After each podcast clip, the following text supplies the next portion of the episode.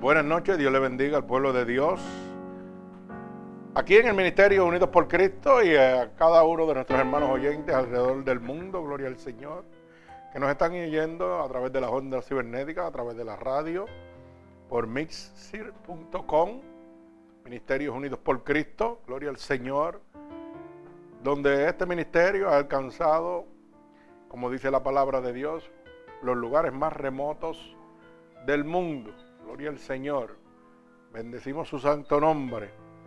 ¿Y cómo es posible que podamos llegar a sitios como Alemania, Francia, África, Inglaterra, Suecia, Dubái, Ecuador, Colombia, México, Bolivia, Panamá, Chile? Oiga, nos están oyendo casi alrededor de todo el mundo. Y qué bonito que Dios lo hace gratuitamente seguimos predicando el Evangelio de Dios y llevando la poderosa palabra de Dios, hermano, gratuitamente. Lo hacemos por amor a las almas y queremos que usted cree conciencia, hermano, de que Cristo viene. Cristo está a la puerta. Estaba comentándole a la iglesia antes de irnos en vivo de que la maldad del hombre, como dice la palabra de Dios, se multiplicará y el amor de los cristianos se enfriará. Y estamos viendo la maldad del ser humano multiplicándose a unos niveles desordenados, unos niveles, oiga, que no tienen límites. En este momento, hermano, el diablo ya no se tapa para decirle a usted, estoy aquí. Y la gente todavía lo toman como un juego, como que no existe. Y él diciéndole, sí soy yo, estoy aquí, soy el diablo. Y estoy gobernando el mundo. Y mira cómo tengo la humanidad, corrompida totalmente. Y la palabra dice que los últimos días, antes de la venida de nuestro Señor Jesucristo, oiga, habla rumores de guerra, se levantará nación contra nación, padre contra hijo, hijo contra padre. Dice la palabra que será como los días de Sodoma y Gomorra, donde el homosexualismo, el lesbianismo va a tomar el control del mundo y dígame usted si el mundo no se está, se está contagiando totalmente.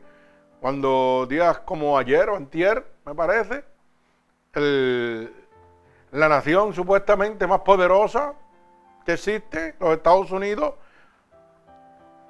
ha ido contra la primera institución que Dios ha dejado establecida, el matrimonio, dándole autoridad ahora mismo a personas del mismo sexo contraer matrimonio.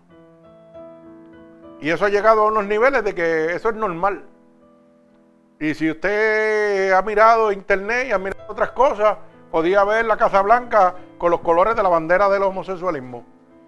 Pusieron unas luces alumbrándola y cada una era un color de, de, de los homosexuales. ¿Ok? El Spice State Building también hicieron lo mismo. Óigame, declarando eso como que, wow, esto es lo último, esto es lo último. Esto es lo que, esta es la moda, esto es lo que va a gobernar. Y la humanidad, oiga, aplaudiendo y gozándose y como si esto fuera la gran fiesta, la gran celebración. Y hermano, la gran celebración lo que le está diciendo a usted que Cristo viene. Porque todo esto que está sucediendo está escrito en la palabra de Dios. Y dice que cuando estas cosas sucedan, es que la venida del Señor está más cerca que nunca. Así que yo no sé cómo hay gente que en este momento están jugando al cristianismo. Cómo hay gente que en este momento siguen oiga, desapercibido y pensando de que Cristo no viene. Dice la palabra de Dios también que cuando la venida de Cristo venga será como el tiempo de los antidiluvianos, o sea, como el arca de Noé. Se estará predicando que Cristo viene. Oiga, Noé estuvo predicando del diluvio y nadie le creía. Nadie le creía a Noé en el diluvio. ¿Y sabe qué sucedió? El diluvio viene y todos perecieron. Todo el mundo murió. Y dice la Biblia que va a ser así mismo ahora también. Estos ministerios como este están llevando la verdadera palabra de Dios gratuitamente y la gente no los quiere gratuitamente, la, la gente los quiere pagando. La gente quiere que los estafen, que les roben, que los engañen y ahí se sienten cómodos. Pero la Biblia dice que mi pueblo va a padecer por falta de conocimiento. Bendito el nombre de Jesús. Por eso es que he titulado la predicación de esta noche, El deber del hombre. Y cuando la Biblia habla de hombre, se refiere a ambos sexos, hombre y mujer. ¿Ok? ¿Y cuál sería el deber de todo aquel ser humano, de toda aquella creación establecida por Dios aquí en la tierra? Bendito el nombre de Jesús. Lo vamos a ver en el libro de San Juan, capítulo 3, verso 1 al verso 8. ¿Cuál sería el deber? Y muchos de los oyentes que me están oyendo, o algunos de los hermanos que están continuamente oyendo las predicaciones, a lo mejor pensarán, pero pastor, hace como dos semanas usted pasó por el mismo capítulo. Y yo le diría, bien sencillo, es que la palabra de Dios es una fuente. Es una fuente que la misma palabra sigue produciendo agua. Sigue produciendo la misma salvación. Y cada vez que usted la lea, le va a hablar diferente. Porque es para la salvación del alma. Bendito el nombre de Jesús. Y cada vez que nosotros leemos la poderosa palabra de Dios, Dios nos muestra otra cosa diferente. ¿Sabe por qué? Porque la palabra de Dios no es de interpretación humana, sino de discernimiento espiritual. ¿Usted entendió lo que le estoy diciendo? Esto no es de interpretarlo humanamente. Esto es de discernimiento espiritual. El Espíritu de Dios le va a hablar a usted, le va a discernir. Si usted piensa que puede leer la palabra y le significa lo mismo, usted está humanamente. Usted está interpretando el Evangelio de Dios. Pero cada vez que el Espíritu lo discierne, le va a mostrar cosas. Porque, oiga, esto es una fuente que no sacia. Esto sigue dando vida y vida eterna. Gloria al Señor. ¿Y sabe qué? Tenemos que entender cuál es el deber de nosotros en este momento. No podemos seguir, hermano, en este momento aplaudiendo al diablo. No podemos en este momento seguir diciendo aleluya o amén al diablo. Porque oiga que las casas de Dios están llenas de demonios. Y gente que predicaba la verdad de Dios se han cambiado a la apostasía, ¿ah? a las herejías. Gente que habían conocido la verdad de Dios. Que sabían quién era Dios a través de la palabra, pero no lo conocían. Porque una vez usted conoce a Dios, usted no se puede apartar de Él. ¿Usted sabía eso? Una vez el Espíritu de Dios entra a usted, dice la palabra que usted no vuelve a pecar. Y dice que el diablo no lo puede tocar. Quiere decir que usted no se puede apartar de Él. Así que el que tenga oído que oiga. Y eso está en primera de Juan 5, 18. Yo siempre lo aclaro porque el ser humano, el hombre, le gusta autocompadecerse él mismo para errar, para apartarse. Siempre se está cogiendo lástima y está poniendo excusas de que esto es aquello y esto es lo otro. Pero la palabra de Dios es clara. Bendigo el nombre de mi Señor Jesucristo. Y si usted no quiere caer en ese sistema de vida, lo que tiene que hacer es entender este poderoso mensaje de hoy que he titulado El deber del hombre. Hay un deber que el hombre tiene que cumplir para poder ser salvo. Bendito sea el nombre de Jesús. Y a través de ese deber va a recibir la fortaleza necesaria en este momento. Bendito el nombre de Dios. Así que voy a orar en este momento para dar comienzo a la poderosa palabra de nuestro Señor Jesucristo. El Señor añada bendición a esta poderosa palabra. Dios le bendiga, gloria al Señor. Oramos en el nombre de Jesús. Señor, con gratitud estoy delante de tu bella presencia. Clamando a ti porque tu palabra dice, clama a mí, yo te responderé. Y estoy levantando un clamor a ti, Señor, para que en este momento pongas tus palabras en mi boca, Señor, para poder ministrarle a tu pueblo. Espíritu Santo de Dios, envía esta poderosa palabra como una lanza que rompa todo yugo y toda atadura de Satanás. Padre, que entre a lo profundo del corazón de tu pueblo y abra la luz del entendimiento, Señor. Para que todo aquel hijo tuyo, Padre, que en este momento está apartado de ti a causa de los falsos profetas y mercaderes de la palabra, a causa de la divertización del Evangelio de Dios. Yo te pido que en este momento tú envíes esta poderosa palabra, atravesando costados y corazones y rompiendo todo yugo y toda atadura que Satanás ha puesto sobre tu pueblo. Úsanos como canal de bendición. Permítenos seguir siendo un instrumento útil en tus manos, Padre. Te lo pido en el nombre poderoso de Jesús y el pueblo de Cristo dice amén. Así que como dije al principio, eh, hemos titulado la predicación El deber del hombre. Bendito Dios. Y lo vamos a ver en el libro de San Juan, capítulo 3, del verso 1 al verso 8. Bendito sea el nombre poderoso de mi Señor Jesucristo. Repito, libro de San Juan, capítulo 3, verso 1 al verso 8. Y dice así la palabra de Dios. Había un hombre de los fariseos que se llamaba Nicodemo, un principal entre los judíos. Este vino Jesús de noche y le dijo, rabí, sabemos que has venido de, de Dios como maestro porque nadie puede hacer estas señales que tú haces si no está Dios con él. Respondió Jesús y le dijo, de cierto, de cierto te digo, que el que no naciere de nuevo no puede ver el reino de Dios. Nicodemo le dijo, ¿cómo puede un hombre nacer siendo viejo? ¿Puede acaso entrar por segunda vez en el vientre de su madre y nacer? Respondió Jesús, de cierto, de cierto te digo, que el que no naciere de agua y espíritu no puede entrar en el reino de Dios.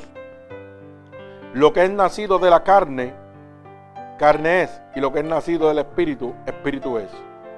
No te maravilles que te dije, os es necesario nacer de nuevo.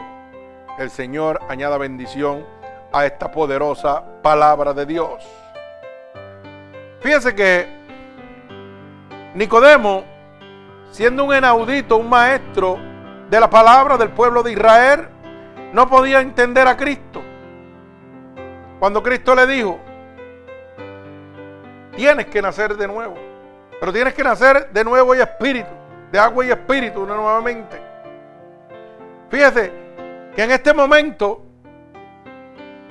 el deber de la humanidad, del hombre y de la mujer en este preciso momento es nacer de nuevo.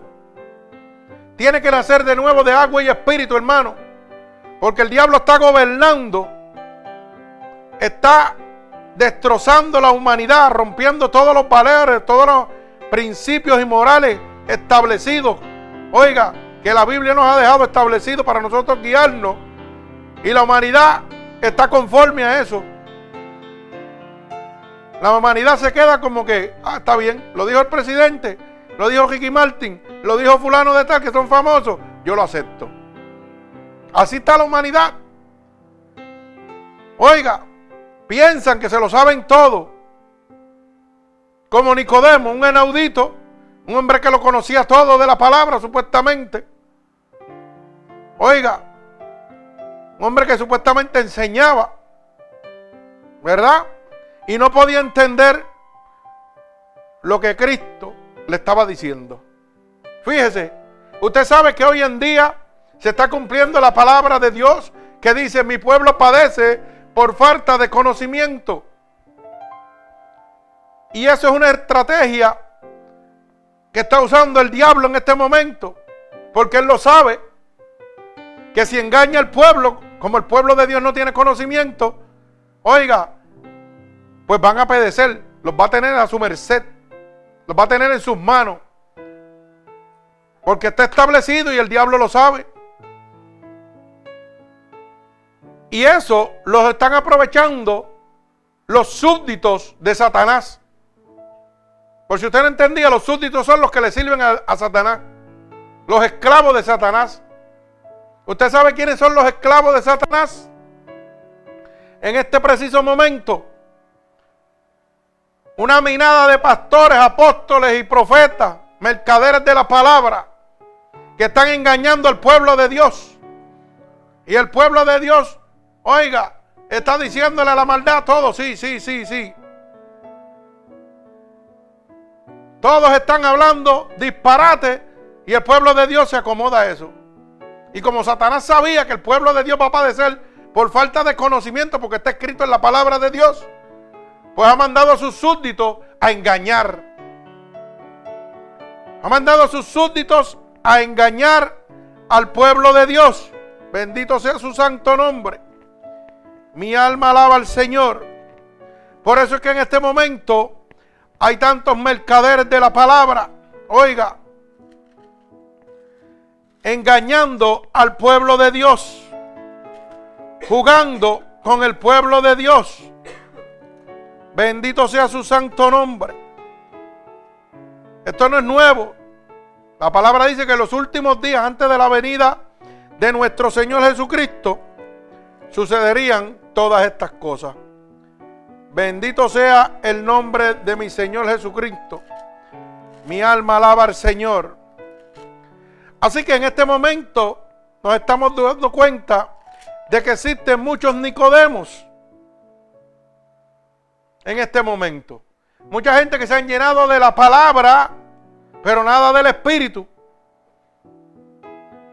Y Satanás, como adversario del el Señor, lo sabe.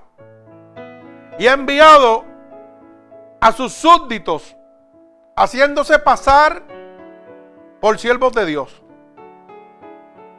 Y como la gente no le interesa leer la palabra de Dios, y a todo lo que la humanidad, lo que el diablo pone, le afirman que sí, que está bien.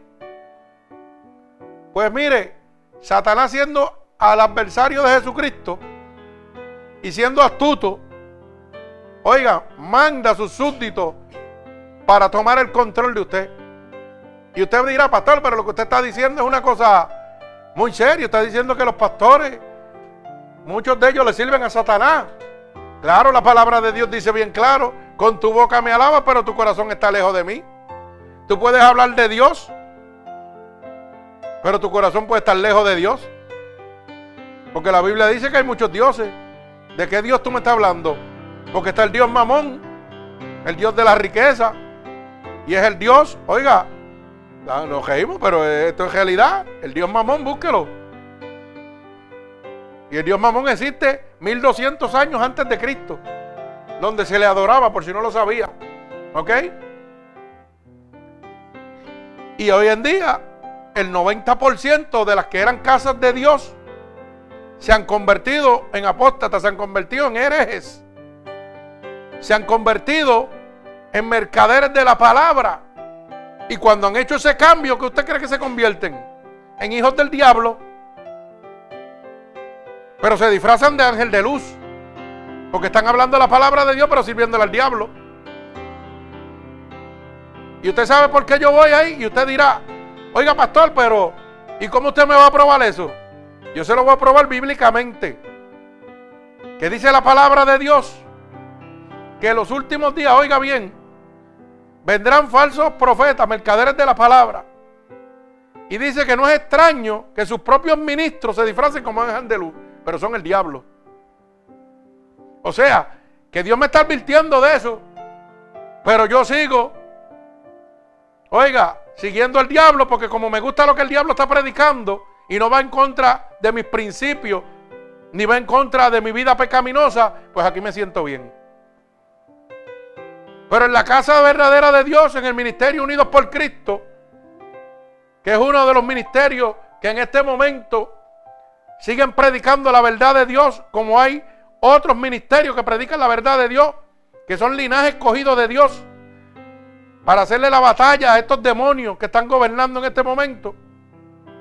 Oiga, que no hemos perdido la dirección porque le servimos a un Dios vivo y gratuitamente pues podemos hablar de libertad en este momento y declarando con toda certeza de que la palabra me apoya en lo que yo estoy diciendo. Que Satanás ha enviado a sus súbditos disfrazados de pastores, de apóstoles, de profetas. Oiga, y el pueblo de Dios está, mire, entregándose a ellos como si nada.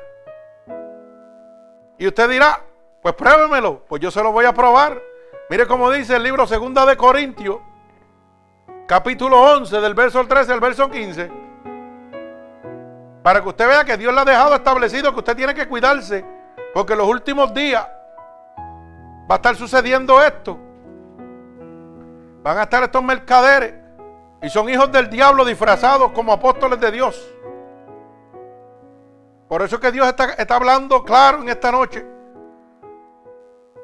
Porque usted debe, como hombre o mujer, para recibir la salvación, usted debe nacer de nuevo.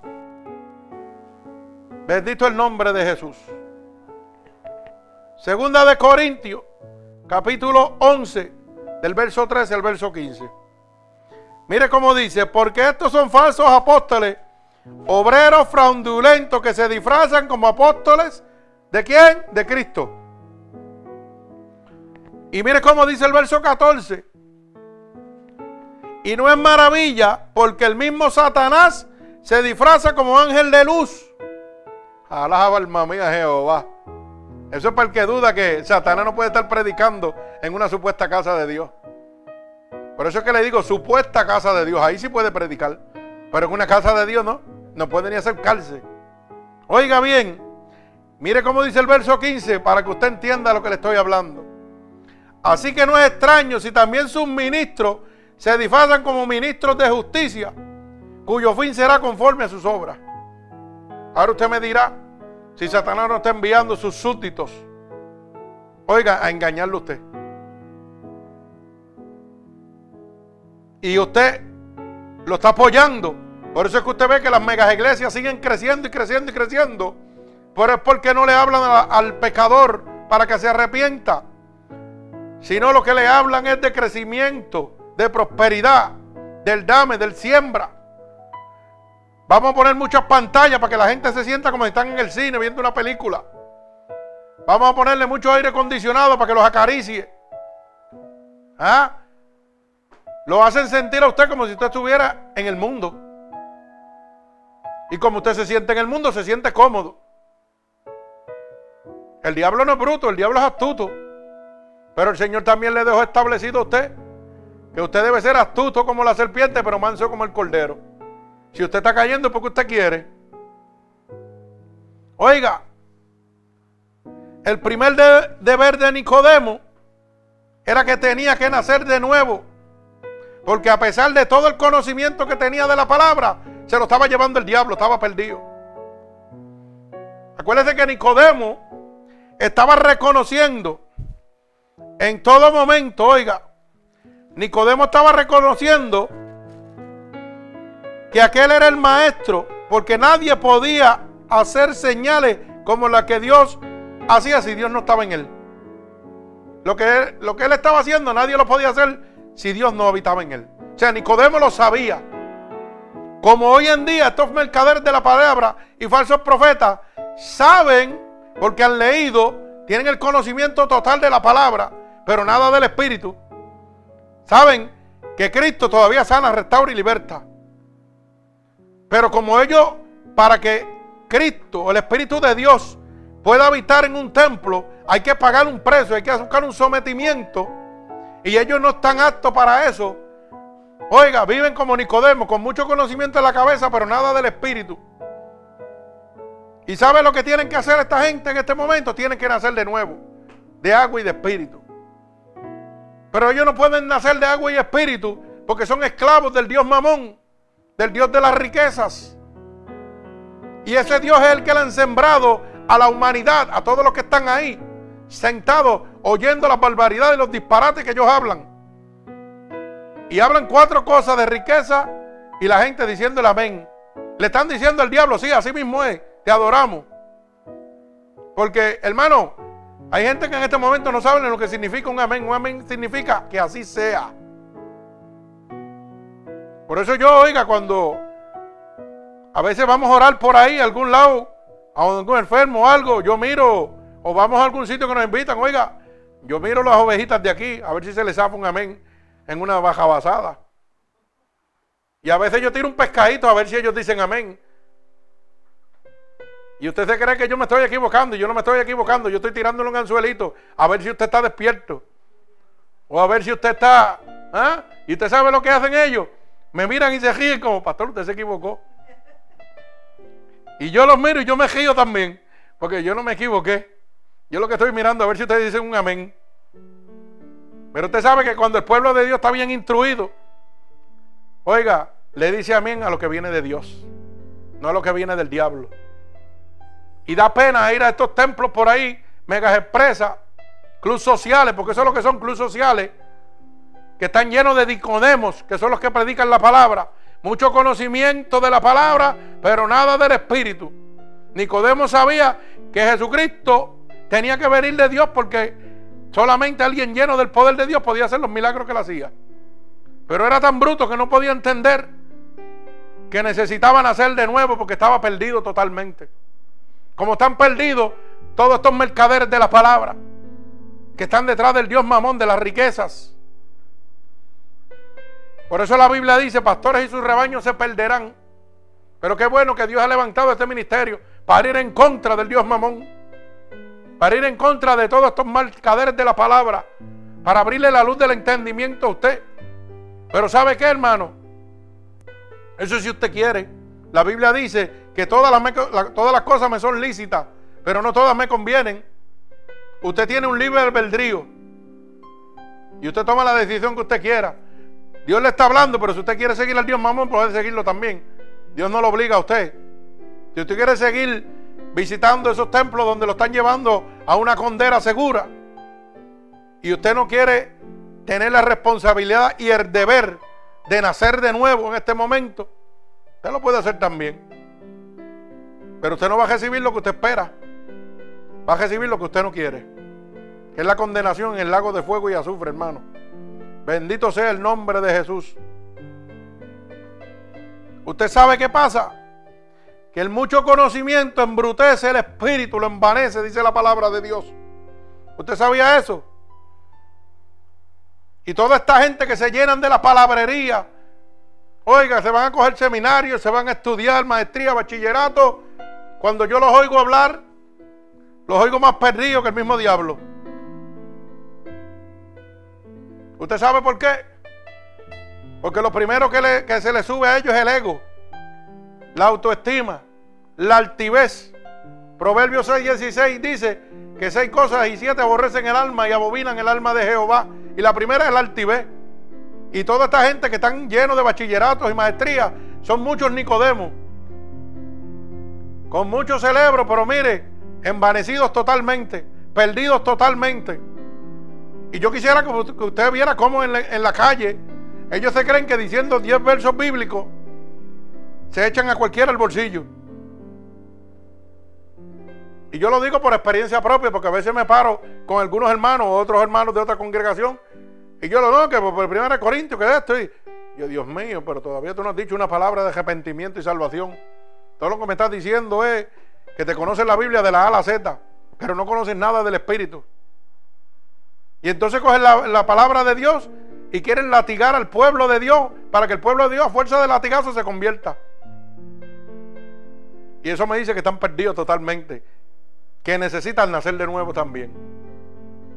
Por eso es que la palabra de Dios dice bien claro que el mucho conocimiento envanece Bendito sea el nombre poderoso de Jesús. Mire cómo dice Primera de Corintios, capítulo 8 y verso 1. En cuanto a los sacrificados a los ídolos, sabemos que todos tenemos conocimiento. El conocimiento envanece, pero el amor edifica. Alaba alma mía Jehová. El mucho conocimiento te va a envanecer, pero el amor de Cristo te va a edificar. Así que hermano, usted no puede venir a decirme a mí que usted va a ir a hablarle a una persona que está perdida en el mundo oiga bien, con un bachillerato y dejando el espíritu en la Biblia guardado o en su casa. Porque usted sabe lo que va a hacer la persona en el mundo. Ese le sirve al diablo, ese no le sirve a Dios. Y la Biblia está diciendo que el mucho conocimiento envanece, pero el amor que edifica. Lo que yo siempre he dicho, la miel atrapa más moscas que el vinagre. Yo con el amor de mi Señor, con solamente decirle a la gente cuánto Dios los ama y lo que Dios ha hecho en mi vida y lo que quiere hacer en la vida de ellos, sin leerle un solo verso bíblico, las lágrimas empiezan a bajar. La gente empieza a llorar. La gente empieza a, contrictar su espíritu. Porque sabe de quién estoy hablando. Del autor y consumador de la fe. Del único que murió en la cruz del Calvario. Del único que puede darle la salvación. No estoy hablándole de versos bíblicos de Mateo, Lucas, de Deuteronomio, Apocalipsis. No, no, no. Estoy hablándole de Jesucristo. Estoy hablándole de lo que Él me hizo a mí y lo que quiere hacer con Él. Estoy hablándole que Jesucristo, que el Hijo de Dios, que el Espíritu Santo que está aquí entre nosotros, es la esencia del amor. No es que da amor, es la esencia del amor, que es muy diferente. Bendito el nombre de Jesús. Usted sabe que el que está en la garra del diablo lo que necesita es amor. Y el amor de Cristo sobrepasa todo entendimiento. Eso es lo que usted necesita, el amor de Cristo. Mi alma alaba al Señor. Por eso es que el deber de muchos hermanos en este momento es el mismo deber que tenía que haber hecho Nicodemo, nacer de nuevo. Hay gente que están en las casas de Dios sentados y necesitan nacer de nuevo. Están llenos de pecado, pero como están en las casas de los mercaderes de la palabra, que no le hablan de pecado ni de arrepentimiento, que era lo único que Dios hablaba, ese, ese era su ministerio, hablar de salvación y arrepentimiento. Oiga, pues ellos se sienten cómodos, se sienten como un puerco. El puerco se siente tan limpio que se cree oveja de Dios. Y yo siempre lo digo para que la gente abra oreja. Porque las casas de Dios supuestas casas de Dios están llenas de puerquitos que se creen tan limpios que creen ovejas de Dios. Y cuando yo digo puerquitos me refiero a que están llenos de pecados, que están llenos de inmundicia. Porque la Biblia habla, ¿verdad? Claramente que los demonios donde fueron a parar, al atrio de cerdo. Y presenta a los puerquitos como inmundos. ¿Me entiendes? O sea, lleno de pecados, de cosas pecaminosas. Bendito el nombre de Jesús. Pues entonces, hoy en día, el deber del hombre es nacer de nuevo. El deber del hombre es rendirse a Dios. Dejar, dejar de estar diciéndole al diablo que haga lo que quiera. Es levantarse en contra del diablo en este momento y decirle, no, yo voy a aceptar a un Cristo que pagó por mí en la cruz del Calvario. Yo voy a recibir la vida eterna a través de ese sacrificio. El deber de todo hombre, de todo ser humano, en este momento es rendirse a los pies de Jesucristo. Es venir delante del Espíritu Santo de Dios, no del hombre. Y humillarse delante de Dios y aceptar ese sacrificio que Dios hizo en la cruz del Calvario para que pueda gozar de la vida eterna. No es seguir a estos mercaderes, a estos charlatanes que están enriqueciéndose y engañándolo a usted. Por eso dice la Biblia que el mucho conocimiento envanece. Y yo quisiera que usted viera a esta gente que tienen todo el conocimiento bíblico, como se creen que andan por los aires, andan envanecidos, como si usted no fuera nadie. Pero la Biblia me dice lo contrario, que el Rey de Reyes, el Señor del Señor, el Alfa y el Omega, el principio y el fin, vino a buscar lo que estaba perdido, lo más vil y lo más despreciado Alaba alma mía Jehová. Oiga, lo más vil que había sobre la faz de la tierra, a eso fue que vino el Hijo de Dios a levantar. Dejando todo su reino, oiga, todo su poder, toda su gloria, para levantar al que está caído. O sea, me muestra en todo momento que no había altivez en ningún momento. Que no había vanidad en ningún momento. ¿Y cómo es posible que las supuestas casas de Dios lo que predican es altivez? Vanidez. Oiga, el deber del hombre es salir corriendo de estas megas iglesias, de estos mercaderes de la palabra, de estos megatemplos, megas empresas. Salga cogiendo de ahí, hermano. Vaya donde Cristo. Llame al Espíritu Santo de Dios que dice, clama a mí, yo te voy a responder. Ahorita una hermana estaba dando testimonio aquí de lo rápido que Dios le contestó. Hay veces que Dios te contesta rápido y hay veces que coge su tiempo. Pero estaba declarando aquí que el, culto pasado, el viernes pasado, ella tenía una petición delante del Señor y el Señor se la concedió rapidito. Y ella decía, aunque me dé palo, pero estoy conforme a la voluntad de Dios. Y no hay cosa más linda que usted le hable a Dios y Dios le oiga. Pero yo le pregunto a muchos en este momento que se encuentran en estas megas iglesias, en estos megatemplos, en estos clubes sociales, que lo que hacen es congregar gente para vivir, pero no le interesa la salvación del alma suya en lo absoluto. Si cuando usted le habla a Dios, Dios le escucha. Alaba alma mía Jehová. No me conteste que me estoy volviendo loco de tanta gente que me está hablando los oídos, diciéndome que sí. ¿Ah? No me conteste, porque es tanta la bulla que estoy oyendo que me estoy volviendo loco. Así que imagínese. O sea que Dios no los oye a ninguno. Porque dice la palabra de Dios que al altivo Dios lo mira de lejos. ¿Usted sabía eso? Y si lo mira de lejos no lo puede estar haciendo caso. Y si usted es un hijo del diablo, usted no puede pedirle a Dios. Y primera de Juan 3.8 dice bien claro que el que practica el pecado es del diablo. Y si usted está en una casa de Dios y usted si era su mentirita, pues usted es un hijo del diablo. Si usted está en una casa de Dios y crea discordia entre hermanos, llevando bochinche del hermano y del otro, del que está sentado al lado suyo, usted es un hijo del diablo. Usted era un hijo de Dios. Si usted está sentado en la casa de Dios y está mirando a la hermana que tiene una falda corta, tiene pensamientos inicuos en su mente, usted es un hijo del diablo. Y si el pastor de esa congregación permite que entren con esa ropa desordenada, esa es la casa del diablo también. Porque la está dirigiendo el mismo diablo. La casa de Dios es casa de oración.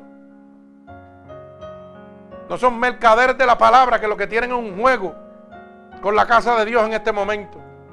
Vendiendo y comprando, pasando tarjetas de crédito y todo, desde el mismo púlpito, oiga eso. Una de las cosas que Dios condenaba cuando Cristo sacó los mercaderes a latigazo del templo. ¿Qué fue lo que dijo? La casa de mi padre es qué? Casa de oración. Lo menos que la gente quiere hacer ahora. Usted congrega a la congregación para ir a orar y nadie quiere ir. Ahora le dicen, mire hermano, después del culto hay el capugia, pase por allí para que coopere con la obra. Oye, tiene que hacer una fila como si tuviera en Burger King. Un servicajo. Es así, para que usted lo sepa. Hermano, después del culto, mire, el cantante que vino tiene los CDs ahí en la puerta de la iglesia. Ahí está sentado con, con una mesita vendiéndolo para donación, para el crecimiento del ministerio de él a 10 pesos el CD. Oiga eso. Sentado en la casa de Dios vendiendo. Este ministerio no vende ni un limber, ni una cajita, ni, un dulce de pulguita de esos de chocolate, que vale 5 chavos. Para que usted lo sepa. Ni un esquimalito. ¿Ah? Aquí no se vende nada, hermano. Porque este ministerio lo sustenta Jesucristo. Aquí ni ofrenda ni diezmo se recoge. Para que usted lo sepa. Y en nueve meses llevamos 2.209 almas. Eso fue el viernes. Quiere decir que ya hoy tienen que haber unas pocas almas más. Para la gloria del Señor. 29. 39 almas más, mire.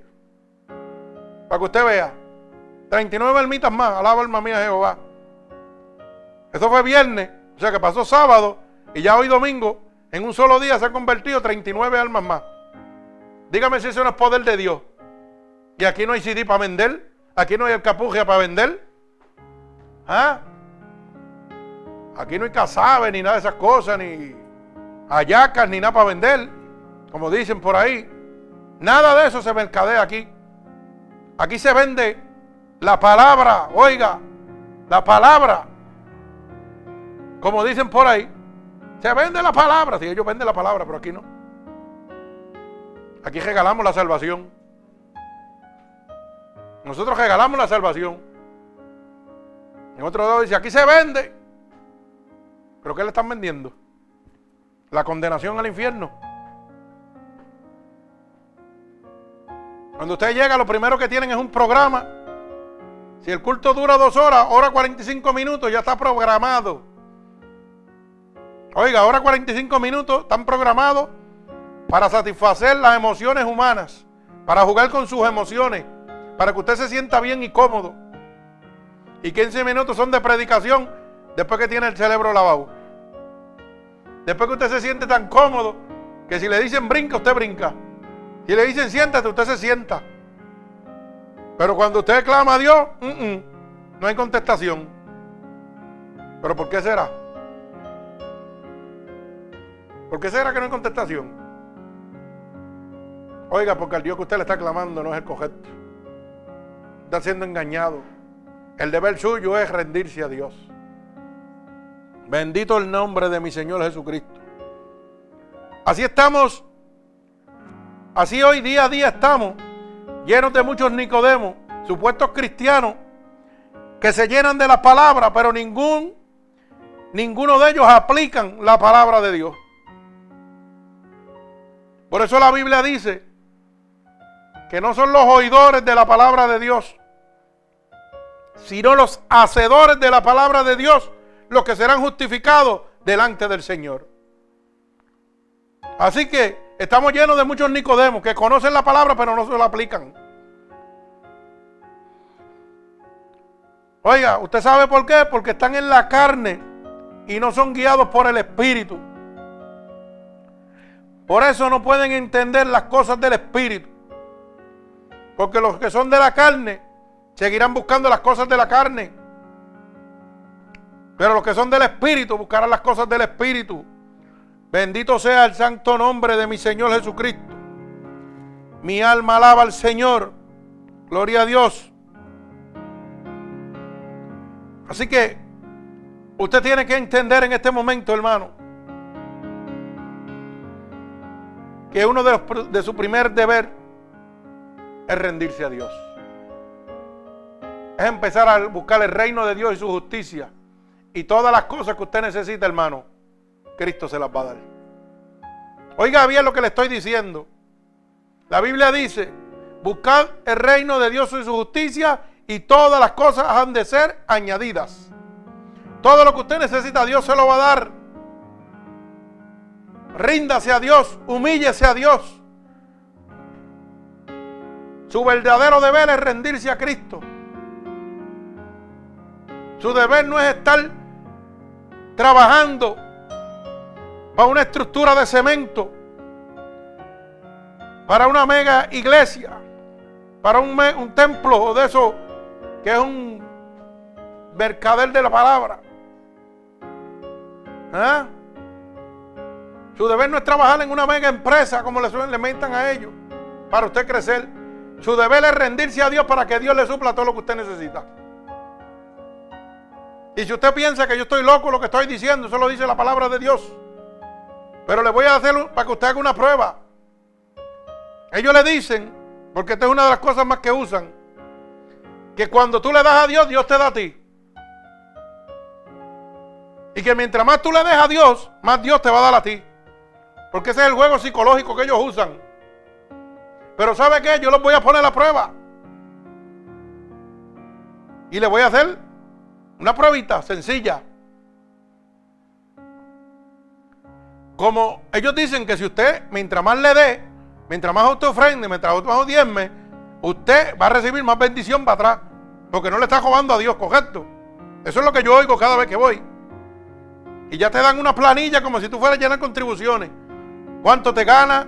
¿Cuánto coges de, bono en Navidad? Y todo, porque todo eso tiene que diezmarlo. Así están las iglesias, hermano. ¿Usted se cree que son chistes? Vaya a la iglesia de Guandajolón a ver qué le pasa. Desde que usted entra le dan un sobre y le preguntan dónde usted trabaja, cuál es su nombre, qué es lo que usted hace, cómo usted se mantiene. Para, oiga, para cuando usted salga, mire, como si usted fuera, ellos fueran Hacienda. Así, para que usted, y ese es el apóstol, la lava. Ese es el apóstol. Pero yo le voy a hacer una prueba. Porque yo sé que hay mucha gente que me están oyendo. Porque usted sabe que aquí hay mucha gente que me están oyendo de esos ministerios. Mirando a ver qué es lo que yo digo para tratar de boicotearnos. Pero le voy a hacer esta pruebita. Oiga, diémele todo lo que usted quiera al apóstol o a Fongo, el que usted le dé la gana. Todo lo que usted quiera, diémele y siéntese en su casa y no trabaje. Y después me dice de aquí un mes que le va a pasar. A ver si es verdad. A ver si es verdad que mientras más tú das, más te, más te viene. Siéntese, pruébelo. Pruébelo, no me crea a mí, pruébelo. Pruébeme. Usted, dígame todo lo que usted quiera y no vaya a trabajar por un mes. Siéntese en su casa. Y después en el mes usted me llama y me dice, la cosa no es como me la pintaban. Ah, la cosa no es como la pintaban. Ok.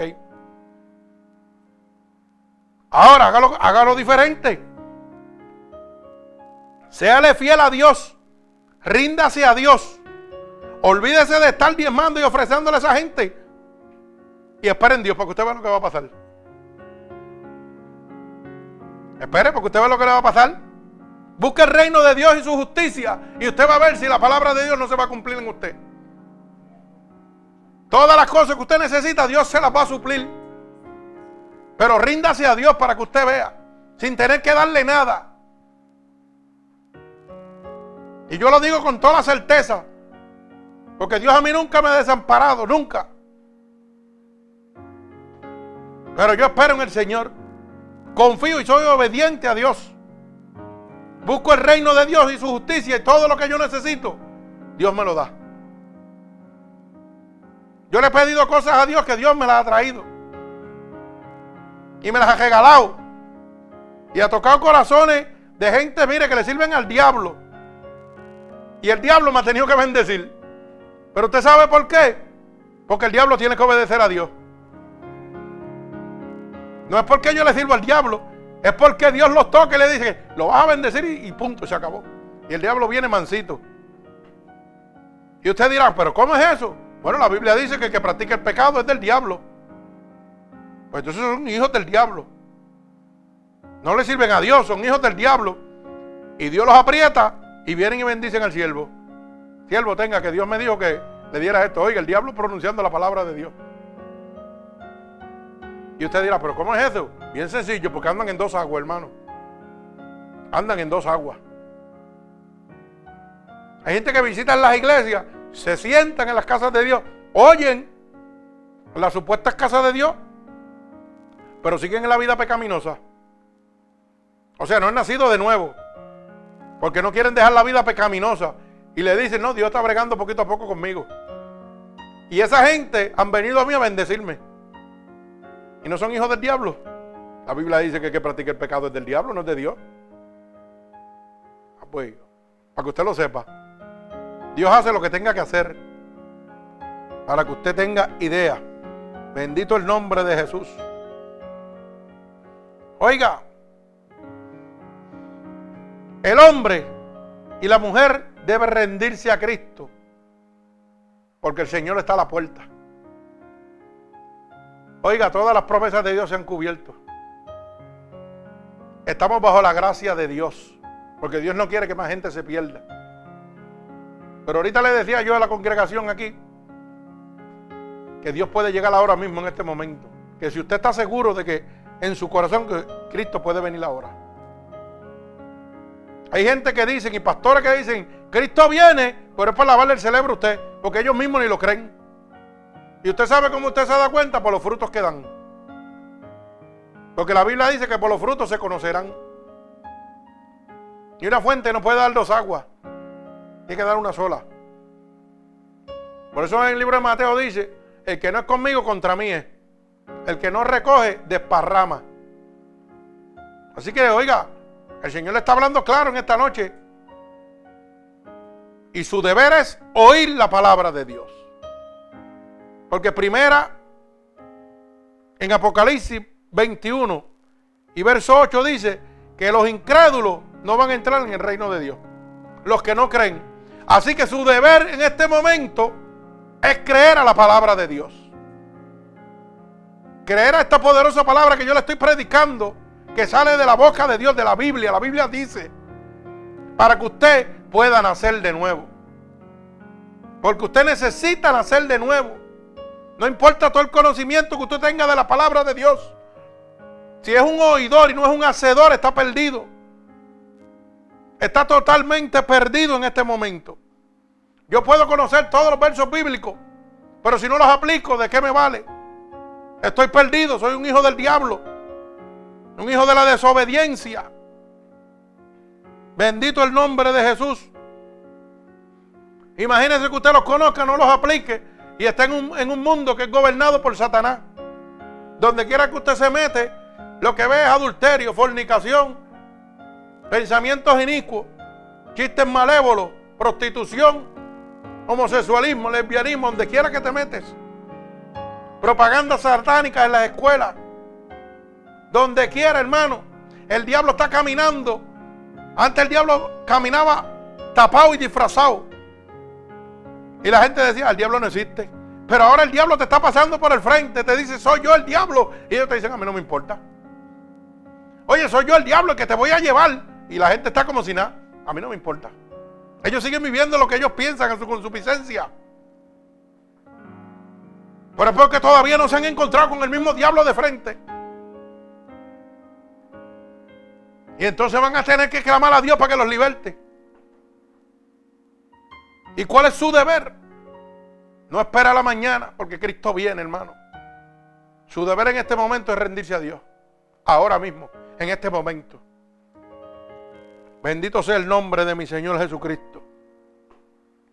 Está bueno ya de tanta palabrería fina. La palabrería no te va a salvar. Usted sabía que la palabrería no te salva, te salva tu arrepentimiento, porque Cristo dice que no rechaza un corazón humillado y contrito. Tú lo que tienes que arrepentirte en este momento y decirle a Dios, Señor, yo reconozco que lo que tu siervo está hablando es cierto. Esa es tu verdadera palabra. Yo he sido engañado. Porque donde yo visito, lo que se pronuncia es la altivez, la prosperidad, el crecimiento económico, el diezmo, la ofrenda, el siembra. ¿Ah? Los líderes. Yo reconozco que tengo que rendirme a ti. Mi deber como hombre y mujer de Dios es rendirme a ti en este momento. Porque cuando yo me rinda a ti, estoy buscando el reino de Dios y su justicia. Y todo lo que yo necesito en esta noche yo he comprendido que tú me lo vas a suplir. Bendito el nombre de Jesús. Los que buscan el reconocimiento en las iglesias o en público, con su mucha palabrería acomodada a la situación presente. ¿Usted sabía eso? Hoy en día, estos mercaderes de la palabra se llenan de mucho reconocimiento en las iglesias o en el público. Por eso es que se llaman apóstoles, se llaman profetas. Oiga bien, buscan el reconocimiento en público, porque con su mucha palabrería acomodada a la situación actual que usted está viviendo, oiga, se lo echan a usted al bolsillo. ¿Y sabe lo que se llama eso? Son manipuladores de masa. Son psicólogos que juegan con sus emociones. Que están como Nicodemo, conocían mucho de la, de la palabra, pero vivían en la carne, nada en el espíritu. Por eso no pueden entender que necesitan nacer de nuevo. Y si ellos no entienden que necesitan nacer de nuevo, imagínese usted. ¿Cómo usted va a nacer de nuevo si ellos mismos no lo creen? Y usted lo está siguiendo a ellos. Y la palabra dice que, el, que, si un ciego guiase a otro, ambos caerían en un hoyo. Hermano, esto es imposible. Bendito el nombre de Jesús. Ellos van a acomodar la palabra de Dios de acuerdo a la situación presente, a lo que se está viviendo en este momento. Van a buscar los textos bíblicos que hablen de diezmo, van a buscar los textos bíblicos que puedan manipular su mente. Pero Cristo no manipula su mente. Por eso es que no le hablan de Cristo directamente. Usan el nombre de Cristo de lejos. Por eso es que tienen que llenarlo de emociones en la iglesia con show artístico. Porque Cristo no está ahí, el Espíritu de Dios no está ahí. Ahí no hay sanaciones, no hay liberaciones. Han recorrido, oiga, en este momento a muchos engaños, contratando hasta artistas para hacerlos que se presenten como si el Espíritu los hubiera tomado. Gente que vienen a las iglesias y son artistas disfrazados y se ponen a hablar y que supuestas lenguas y diferentes cosas. Y la gente, ay, sí, aquí está el Espíritu de Dios. Pero ¿sabe qué? Por los frutos se conocen. Hay una cosa que se llama discernimiento de espíritu, hermano. Y cuando usted le sirve a Dios, Dios se lo da a usted para que usted no sea engañado. Por eso cuando yo los veo así, payasitos, yo me quedo calladito. Mire, usted sabe que yo donde quiera que voy, en ningún sitio digo que soy pastor. Yo me quedo calladito. Y me siento en una iglesia y calladito, cuando me invitan calladito. Yo no tengo que buscar reconocimiento en ningún sitio, hermano. Hay pastores que hoy en día andan con una cartera llena de tarjetas. Yo soy el pastor fulano de tal, yo soy el apóstol fulano de tal. Tenga, vaya a mi congregación. Como si esto fuera el banco, pase por aquí para darle un préstamo. Alaba alma mía Jehová. Deje que Cristo le salte a usted. No se salte usted mismo. No hay cosa más linda que usted llegue a un sitio y por los frutos suyos digan, ese hombre es un hombre de Dios. Y a veces me ven, mire, con unos calzones cortos, todo lleno de grasa y la, y la camisa llena de grasa. Y lo menos que se imagina es que yo le sirvo al Dios Todopoderoso y que predico la verdadera palabra de Dios. Porque yo a nadie le digo. No tengo que decirle a nadie. Mi padre sabe que yo lo hago por amor a las almas. Y el reconocimiento que yo necesito me lo da Él cada vez que yo me enfermo. Y los médicos dicen que te vas a morir, que no puedes hacer nada por ti. Ahí viene papá y me dice, tú eres mi hijo, ven acá. Y vuelve y me pone, mire, nuevo. Me ponen como, como digo yo, baterías Ever Ready. De paquete. Ese es el reconocimiento que yo necesito. Yo busco el reino de su justicia y todas las cosas me son añadidas. Cuando yo empecé a buscar el reino de Dios y su justicia, el Señor pegó a bendecirme. ¿Y usted sabe cómo me bendecía? Sencillamente. Todo el mundo rápido pide bendición económico. Sí, porque eso es lo primero. Esto es una bendición. Usted sabe que el diablo bendice también. Así que tenga cuenta. Oiga, el Señor me bendecía cada vez que los médicos me decían, varón, no podemos hacer nada por ti. Te vas a morir. Y el Señor me decía, no, sigue predicando mi evangelio. Porque la largura de días y años te voy a añadir. No te preocupes, olvídate lo que ellos digan. Y por eso hoy en día soy el único hombre en el mundo con un mesotelioma vivo. El único tumor incurable, que no hay tratamiento y no hay nada para él. Y la persona que lo quiere dura un año de vida. Y yo soy el único vivo y llevo 15. Alaba alma mía Jehová. Y la gente está loco preguntando cómo es. Y yo, pues bien sencillo. Busqué el reino de Dios, su justicia. Y aquí estoy. Dios me concedió lo que yo necesito. Yo necesito vida para predicar tu evangelio. Y Él me la concedió. ¿Usted sabía? Ezequiel le pidió lo mismo. Señor, yo te he sido fiel. Yo te he honrado. He predicado tu palabra y me estoy muriendo. Solo te ruego que me extiendas la vida. Y ya el profeta Isaías había ido donde Ezequiel. Oiga, para decirle que venían por él esta noche. Y el Señor oyó su clamor. Y le mandó a Isaías otra vez para atrás y que le dijera, 15 años tiene más de vida. Y usted sabe que cuando yo me estaba muriendo en el cardiovascular, el Señor me habló con esa palabra. Me dice de la presencia de Dios cada vez que doy ese testimonio y me lleno de la presencia de Dios. El Señor me habló con esa palabra y yo le dije, Señor, dame lo mismo que le diste a Ezequiel, dame 15 años más. Los 15 años se cumplieron. Ya si me muero hoy, voy gozoso. Así que, pero busque el reino de Dios y su justicia y usted verá que todas las cosas que usted necesita le han de ser añadidas. Bendito Dios. Usted sabe que cuando yo necesitaba mi pulmón que no tenía, el único que me lo puso fue Dios. No me lo ha puesto nadie, me lo pidió Cristo. Si usted ha visto a alguien que le hayan puesto pulmón, dígamelo, porque no existe. Pero yo tengo las placas donde no lo tenía y donde lo tengo ahora. Ese es el Dios que yo le sirvo. El que su poder no se ha cortado, que sigue siendo el mismo ayer, hoy y por los siglos. El Dios que me llevó al cielo, estuve muerto y me trajo nuevamente. Para que le contara al mundo la grandeza que tiene preparada para nosotros. Pero para usted recibir ese cielo, ese reino prometido que Dios ha ido a preparar lugar para nosotros, su deber es rendirse a Dios. Dejar de seguir al hombre y rendirse a Dios. Tener un nacimiento nuevo de agua y de espíritu nuevamente. ¿Usted quiere recibir lo que yo he recibido? Ríndase a Dios. ¿Usted quiere nación, Ríndase a Dios. ¿Usted quiere poder y autoridad? Ríndase a Dios. Ese es el verdadero sacrificio que usted debe hacer, rendirse a Dios. Todo lo demás le toca a Dios. Mire que, mire que, y, yo no lo veo un sacrificio, porque lo único que yo tengo que decir, como dice su palabra, en el libro de San Juan, capítulo 3, verso 16, que Él ha enviado a su unigénito para que todo aquel que Él crea no se pierda, mas tenga vida eterna. O sea que lo único que tiene que creer.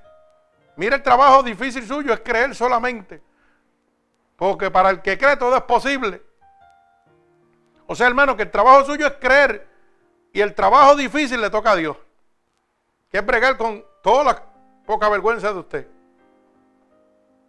Es sacarlo de la vida pecaminosa. Es sanarlo, es libertarlo, es restaurarlo.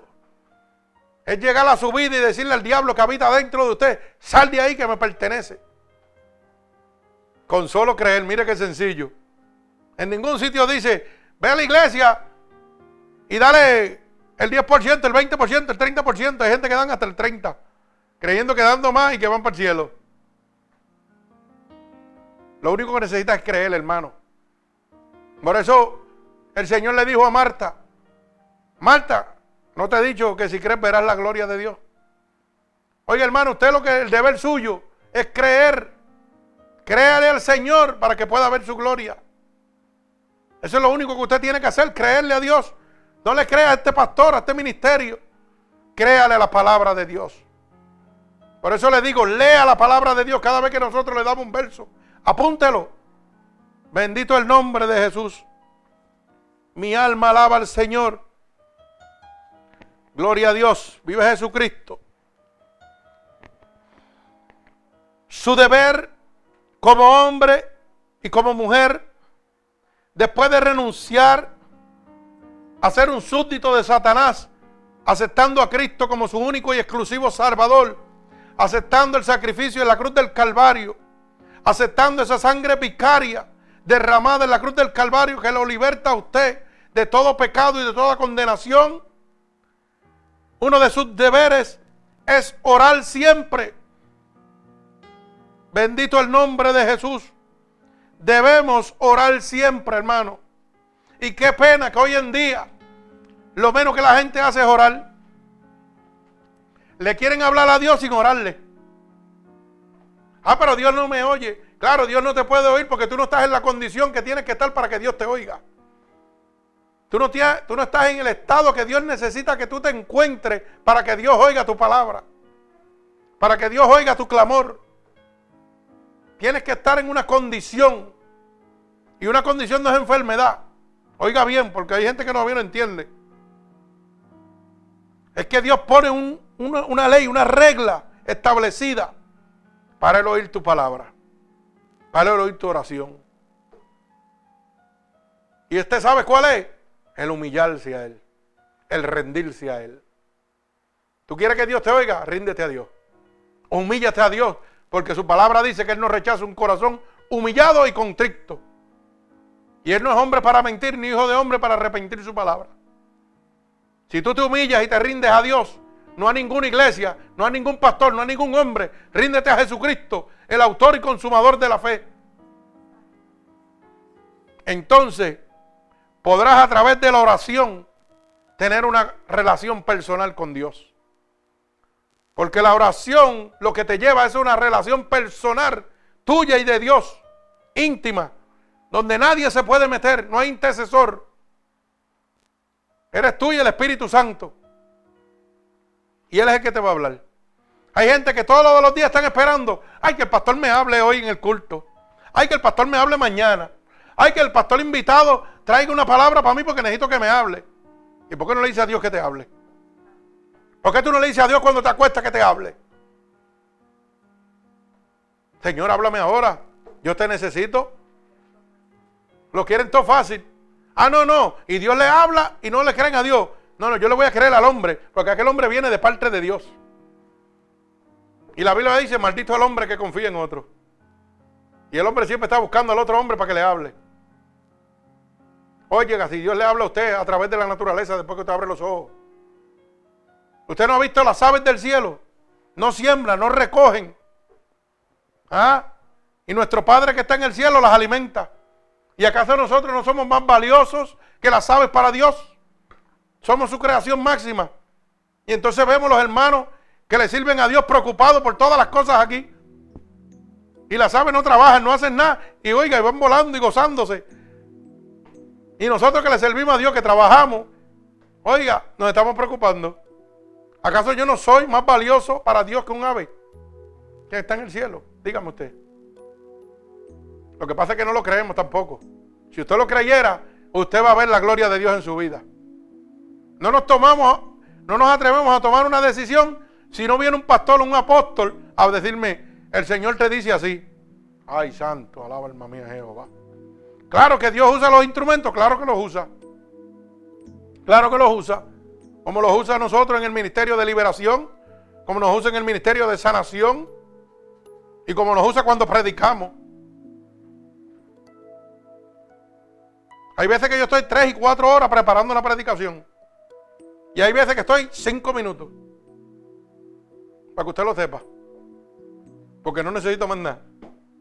En cinco minutos el Señor me da todo lo que necesito. Dale ahí, ta, ta, ta, escríbete esto, coge aquí y allá. Ya está. Que la gente que va a llegar hoy necesitan oír esto. El que te está oyendo a través del mundo necesita oír esto. Necesita saber cuál es uno de sus deberes. Y uno de los deberes de nosotros es orar siempre. El Señor le decía a sus apóstoles, velad y orar en todo momento. Y la gente descuida en la oración. Hoy yo llamo a cuatro o cinco hermanos a orar y no aparece ninguno. Digo, eso no pasa aquí, pero estoy dando un ejemplo. Estoy dando un ejemplo. No, no, los hermanos se rieron, como dice, pastor, pero eso no es aquí. Y no, no, no, eso no pasa aquí. ¿Usted sabe por qué? Porque aquí está el Espíritu de Dios. Y ellos están locos por estar con el Espíritu de Dios siempre. Por eso cuando yo convigo a una vigilia, una vigilia que tampoco la programo yo, me la tiene que decir Dios cuando Él quiere que yo haga vigilia. Eso es otra cosa que la gente. Hoy hay vigilia y una vigilia para pedirle a Dios que nos crezca en el templo. Mire eso. Qué clase de disparate. Hoy hay un ayudo congregacional porque necesitamos expandir la obra. Necesitamos unos salones para dar clases. Ayunando para eso. Oiga eso. Mire qué pamplina.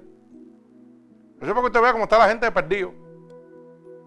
Entonces usted los llama a una vigilia y dice, no, no, pastor, es media vigilia, ¿verdad? Media vigilia, oiga eso. A las 12 de la noche y a veces a las 11 se han ido todo el mundo. Aquí nosotros, hermanos, comenzamos una vigilia a las 9 y 10 de la noche. Para que usted lo sepa. ¿Y sabe qué hora se acaba? A las 5, a las 4, a las 6, a la hora que Dios quiera. Aquí no hay hora. El que se quiera ir se puede ir. Y como nos gozamos cuando el Espíritu se mete a las 4 y 5 de la mañana. ¿Usted sabe por qué? Porque peleamos como, como, como pequeaba Jacob con el ángel de Jehová. Si no te bendice, oye, tú no te vas de aquí hasta que no me bendiga. El ángel de Jehová de aquí no se mueve hasta que no me bendiga. ¿Y sabe lo que hace Dios? Usted tiene que estar aquí para que lo sepa. Porque si yo se lo digo, usted no lo va a entender jamás. Porque esto es de discernimiento espiritual. Las cosas que suceden aquí en las vigilias que hacemos aquí, eso no dígelo. Oiga, si yo se lo digo, usted no me lo va a creer. Así que mejor vívalo. Bendito el nombre de Jesús. Mire cómo dice el libro de Lucas, capítulo 18 y verso 1.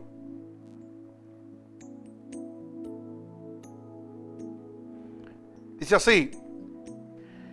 También le refirió Jesús una parábola sobre la necesidad de orar siempre y no desmayar. El mismo Señor le incitó a los apóstoles que tenían que orar sin desmayar. Pero usted sabe por qué usted, cuando lo llaman a orar, usted se pone vago. Porque los mismos apóstoles hicieron lo mismo. Cuando el Señor subió a orar, le dijo, oren y velen aquí en lo que vengo. Y cuando el Señor vino para atrás, ni una hora, estaban durmiendo toditos. ¿Ah? Y no fue una sola vez. Volvió a subir el Señor a orar. Volvió el Señor a orar. Oiga, y cuando volvió a bajarlo, volvió a coger durmiendo otra vez. Mire eso, dos veces. El Señor le dijo, oren y velen. Y ellos se acostaron a dormir. Y eran los dos escogidos de Dios, que andaban con Dios viendo los prodigios y milagros. Y de eso es que la gente se llenan hablando. Y quiere que usted sea un Pablo, un Marco, un Mateo, un Lucas. No, no, imite a Cristo, no imite a los apóstoles. Porque si sigue imitando a los apóstoles, le va a pasar lo que le está pasando, que cuando pega a orar se cuesta dormir. ¿Usted sabía eso? Porque se está llenando de palabras y no de espíritu. Cuando usted se llena del espíritu, el espíritu va a hacer lo contrario. Usted le dice, Señor, tú me levantas, pero levántame y si tú le dices al Señor que te levante a las 5, te levanta a las 4. Y si no, a las 3 de la mañana. Pero es el Espíritu de Dios. Porque tú estás siguiendo al autor y consumador de la fe. Pero si estás siguiendo a los apóstoles, te va a pasar lo mismo que ellos, te va a quedar dormido. Te van a coger dormido, desprevenido. ¿Y sabe qué dice la palabra? Que el Señor viene como ladrón en la noche, que nadie lo espera. Imagina que te cojan dormido. Pues hay gente que pegan a orar y mire, no cao. Y pegan a buscar una palabrería extensa para hablarle a Dios. Y entonces buscan un sitio para que lo vean también en las iglesias. Cuando la, verdadera oración de Dios es el Padre nuestro. Dice la palabra de Dios. Lo dice la palabra de Dios. No necesitas decirme porque yo conozco todo lo que tú necesitas. Todo lo que tú necesitas, antes de que tú lo pienses, ya yo lo sé. Así que no me des palabrerías extensas, dice la palabra de Dios. Como hacen estos para hacer oído, ¿verdad? En la sinagoga. Los los fariseos buscaban un ario alto para que todo el mundo los reconociera, que eran tremendos oradores. Hay veces que va una persona en una iglesia y le dicen, varón, este, hágase la oración por los ancianos o por los enfermos. Muchachos, y dan una liturgia completa. Están 20 minutos y, y eso es para ellos exaltarse, no para exaltar. Oiga, Exalta el nombre de Dios. Y están ahí 20 minutos, media hora y bla, bla, bla, y no se callan. Oiga, y son cantinfladas. Dicen tanto y no dicen nada. Sí, hermano, de verdad que y eso da pena. Oiga, sea preciso. Hay gente que van a orar por un enfermo en un hospital y el enfermo loco porque se calle para, para él dormirse y ellos hablan orando. No, no, yo le estoy diciendo la verdad. ¿Usted sabía eso? Usted tiene que ser prudente. ¿Usted se cree que un enfermo en un hospital está bien? Él no está bien. Por eso que está ahí. Si no estuviera en la casa descansando. Entonces usted va a hacerle una oración de media hora, de 15 minutos. Y bla, bla, bla, bla, bla, y no dijo nada. Y él se quedó con su dolor y con su enfermedad y no pasó nada. Pero qué diferente cuando tú vas lleno de la unción del Espíritu. Ah, y el Espíritu te dice, ponle la mano en la frente, úngelo con aceite. Y tú dices tres, cuatro palabritas, tal vez un minuto, un minuto y medio, tal vez menos, 30 segundos, y la obra está hecha. Porque es que tú no necesitas exaltarte, tú estás exaltando el nombre de Dios. Por eso es que debemos orar, como dice la palabra de Dios. Cuando yo le oro a Dios, Dios me dice lo que yo tengo que hacer. Cuando yo le oro a Dios, pues Dios no me habla. Tan sencillo como eso. Él está ahí en todo momento. Si usted lo busca, Él abre la puerta. Pero si usted no lo busca, pero qué pena que nadie quiere hoy orar. Hoy el compromiso de venir a la casa de Dios es simplemente para congregarse y pasarla bien. Cuando hay oración, nadie quiere orar. Bendito el nombre de Jesús. Mi alma alaba al Señor. Mire como dice también el Salmo 91 y verso 1. Dice que el que abiga, el que habita al abrigo del Altísimo morará bajo la sombra del Omnipotente. Oiga, el que habita al abrigo del Altísimo morará bajo la sombra del Omnipotente. El Salmo 91, verso 1. Mi alma alaba al Señor. O sea, cuando yo habito, oiga, en el abrigo de mi Señor Jesucristo, del Altísimo, moro bajo la sombra de toda su omnipotencia, de todo su poder. Cuando yo llego a Él a través de la oración, oiga, toda la cobertura, todo el poder, toda esa omnipotencia de Dios está sobre mí. Me está cuidando a mí en todo momento. Porque estoy clamando a mi Padre. Y mi Padre hace como la gallina, que extiende la sala y mete su pollito abajo. Y primero tienen que matar la gallina para poder tocar un pollito. Yo no sé si usted ha visto eso.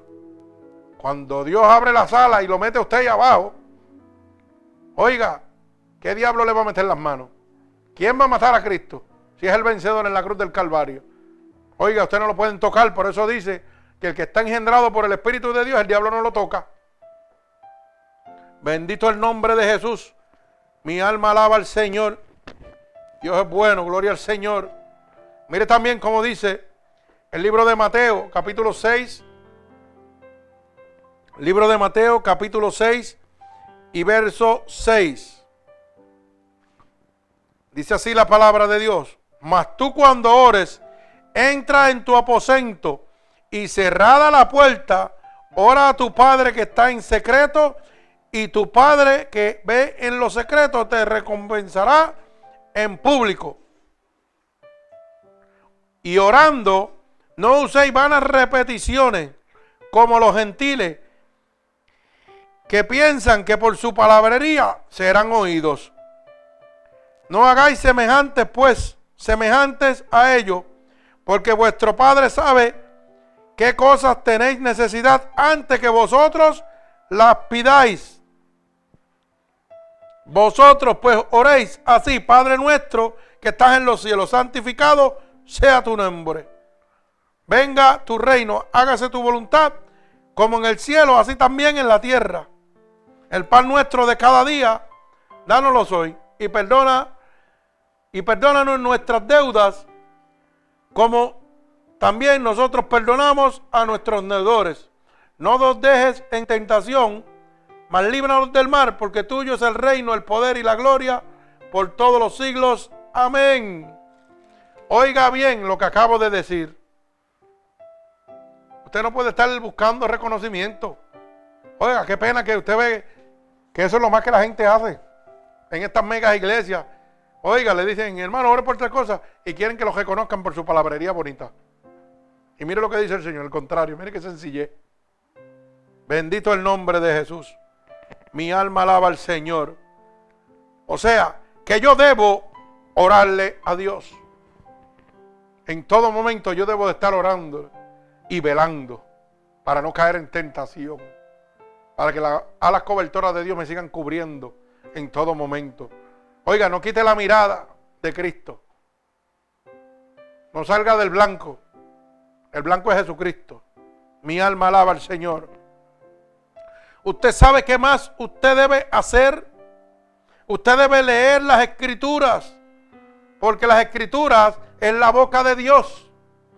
Es la palabra de Dios hablándole a usted directamente. Por eso yo le digo que cada vez que yo doy un verso bíblico, apúntelo, léalo y reléalo. Y el Espíritu de Dios le va a hablar, hermano. Y usted va a ver que lo que estamos hablando aquí es la verdad de Dios. Por eso que la gente se convierte. Por eso que se están convirtiendo. Cada vez que predicamos, cientos de almas se siguen convirtiendo, hermano. Porque estamos predicando la palabra de Dios. La Biblia dice. Oiga, nosotros no tenemos que llevarnos de emociones a usted. Bendito el nombre de Jesús. Mire cómo dice el libro de Colosenses, capítulo 3 y verso 16. Colosenses 3:16. Para que usted pueda entender que usted, su deber es leer las escrituras. No es simplemente oírla del pastor, usted tiene que leerla. Por eso yo aquí, los hermanos aquí de la iglesia, mire, aquí todo el mundo está apuntando cada vez que yo doy un verso bíblico. Y yo no le digo que tienen que apuntar. Ellos apuntan porque ellos quieren crecer. Ellos quieren que Dios les hable. Eso es lo que ellos quieren. Ellos oyen la palabra de este siervo. Pero esta palabra vuelven y la leen. Y Dios les sigue hablando. Por eso es que anhelan siempre estar en la casa de Dios. Aquí nadie los obliga que tienen que venir ni tienen que darle excusa aquí porque no vino y no vino. Te venga si quieres, yo voy a estar aquí. Y Dios va a estar aquí. Eso es así de sencillo. Mi alma alaba al Señor. Por ahí hay iglesias que usted no va y el pastor lo pone en disciplina. Oiga eso. Porque usted faltó. ¿Ah? Ay, entonces no te dan parte porque tú no has venido a la iglesia en dos o tres días. Ni tampoco te preguntan qué pasó. Estás en disciplina porque usted no vino en tal día y tal día. Oiga bien. Por eso aquí, eso no sucede porque aquí hace anhela venir a la casa de Dios. Yo aquí no obligo a nadie. Usted venga si quiere. Aquí está el Espíritu de Dios. Usted tiene un dolor, Dios lo sana. Usted está lleno de demonios, usted va a salir cogiendo. Créalo. Si está enfermo, sale cogiendo. Si está lleno de demonios, sale vacío, porque los demonios salen cogiendo. Entonces, cuando la gente ve eso, dice: No, yo quiero estar ahí. Y llega el miércoles, yo quiero estar ahí. Llega el viernes, yo quiero estar ahí. Yo tengo que obligar a nadie. Hermano, ¿por qué usted vino? No, a mí nadie me tiene que llamar. Usted llame a Cristo. A ese es que usted tiene que llamar y decirle por qué no vino a buscar su presencia, ¿no? Porque Dios lo sabe. A mí no me tiene que decir nada. La misma palabra acaba de decir, que conoce sus pensamientos y todo lo que usted piensa antes que usted lo pida. Alaba alma mía Jehová. Bendito Dios. Repito, Colosenses capítulo 3, verso 16. Porque usted debe leer las escrituras. Porque la palabra de Cristo more en abundancia en vosotros, enseñando y exhortando unos a otros en toda sabiduría, cantando con gracia en vuestros corazones al Señor, con salmos e himnos y cánticos espirituales. Alaba alma mía Jehová. Usted necesita, hermano, en todo momento, gloria al Señor, oiga, leer las escrituras. Bendito Dios. Mi alma alaba al Señor. Mire cómo dice Primera de Pedro, capítulo 2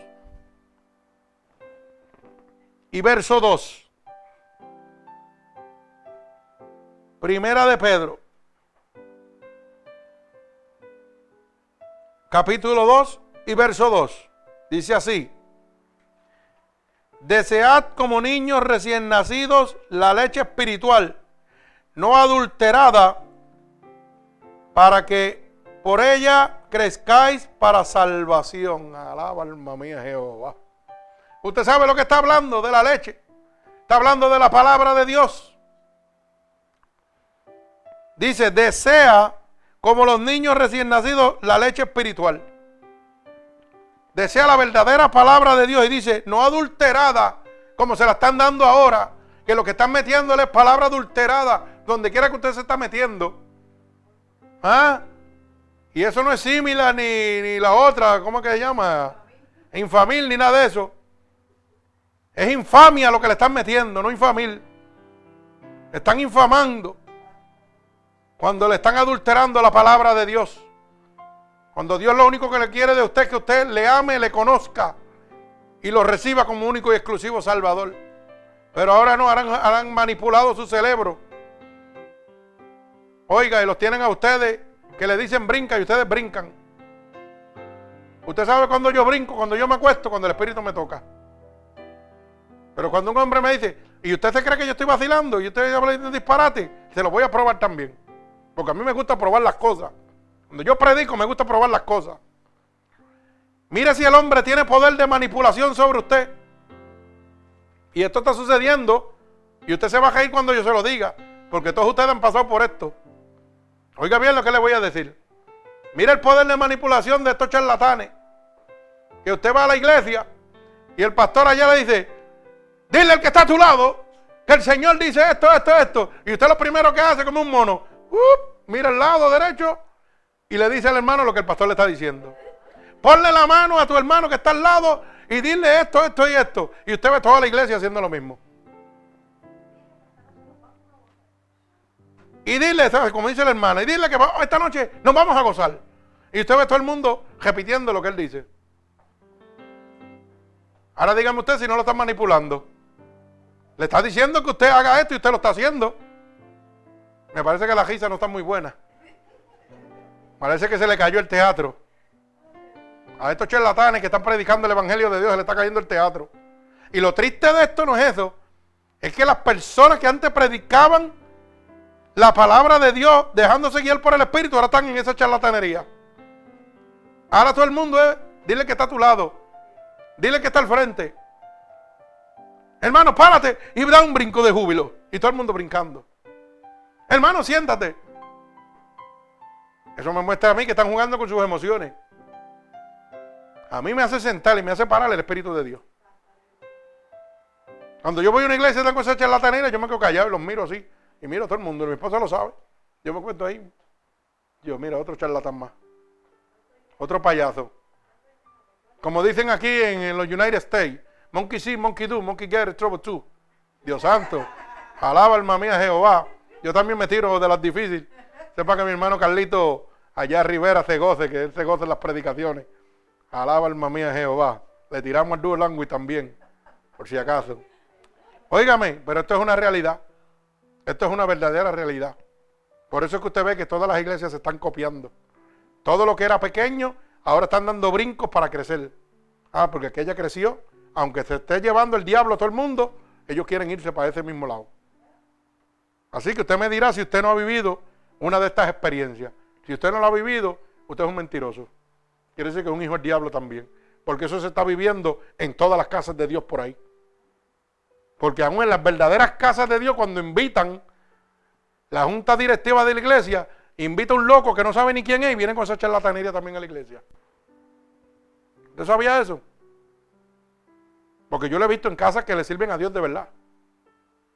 Y cuando el pastor no está, que tienen que traer un invitado, pues los que están dirigiendo la iglesia van y buscan a fulano de tal que es famoso. Y ese famoso viene con la charlatanería. Dile que está a tu lado, dile que está al frente, dile al otro. Y nada de salvación, nada de arrepentimiento. Todo es jugando con tus emociones para después darte el cantazo. Después te, dan el cantacito. Ahora, ¿sabe qué? Si tú ofrendas, dile que está al lado que tiene que ofrendar también. Porque si no le estás jugando a Dios. Y tú ves el otro dedo, mira, si tú no ofrendas, le estás jugando a Dios. Y ya hacen sentir mal el que está al lado. Y el que está al lado mete la mano al bolsillo. Y ellos son más ladrones que el que está al lado, porque usted lo sepa. Porque están engañando. Exactamente. Y el día que, no tienen un dólar, no van. ¿Usted sabe cuánta gente han venido heridos a las casas de Dios y por estar con el truco del dinero y la manipulación? Gente que necesitan conocer a Cristo se quedan en el mundo, pero la Biblia habla claro de eso.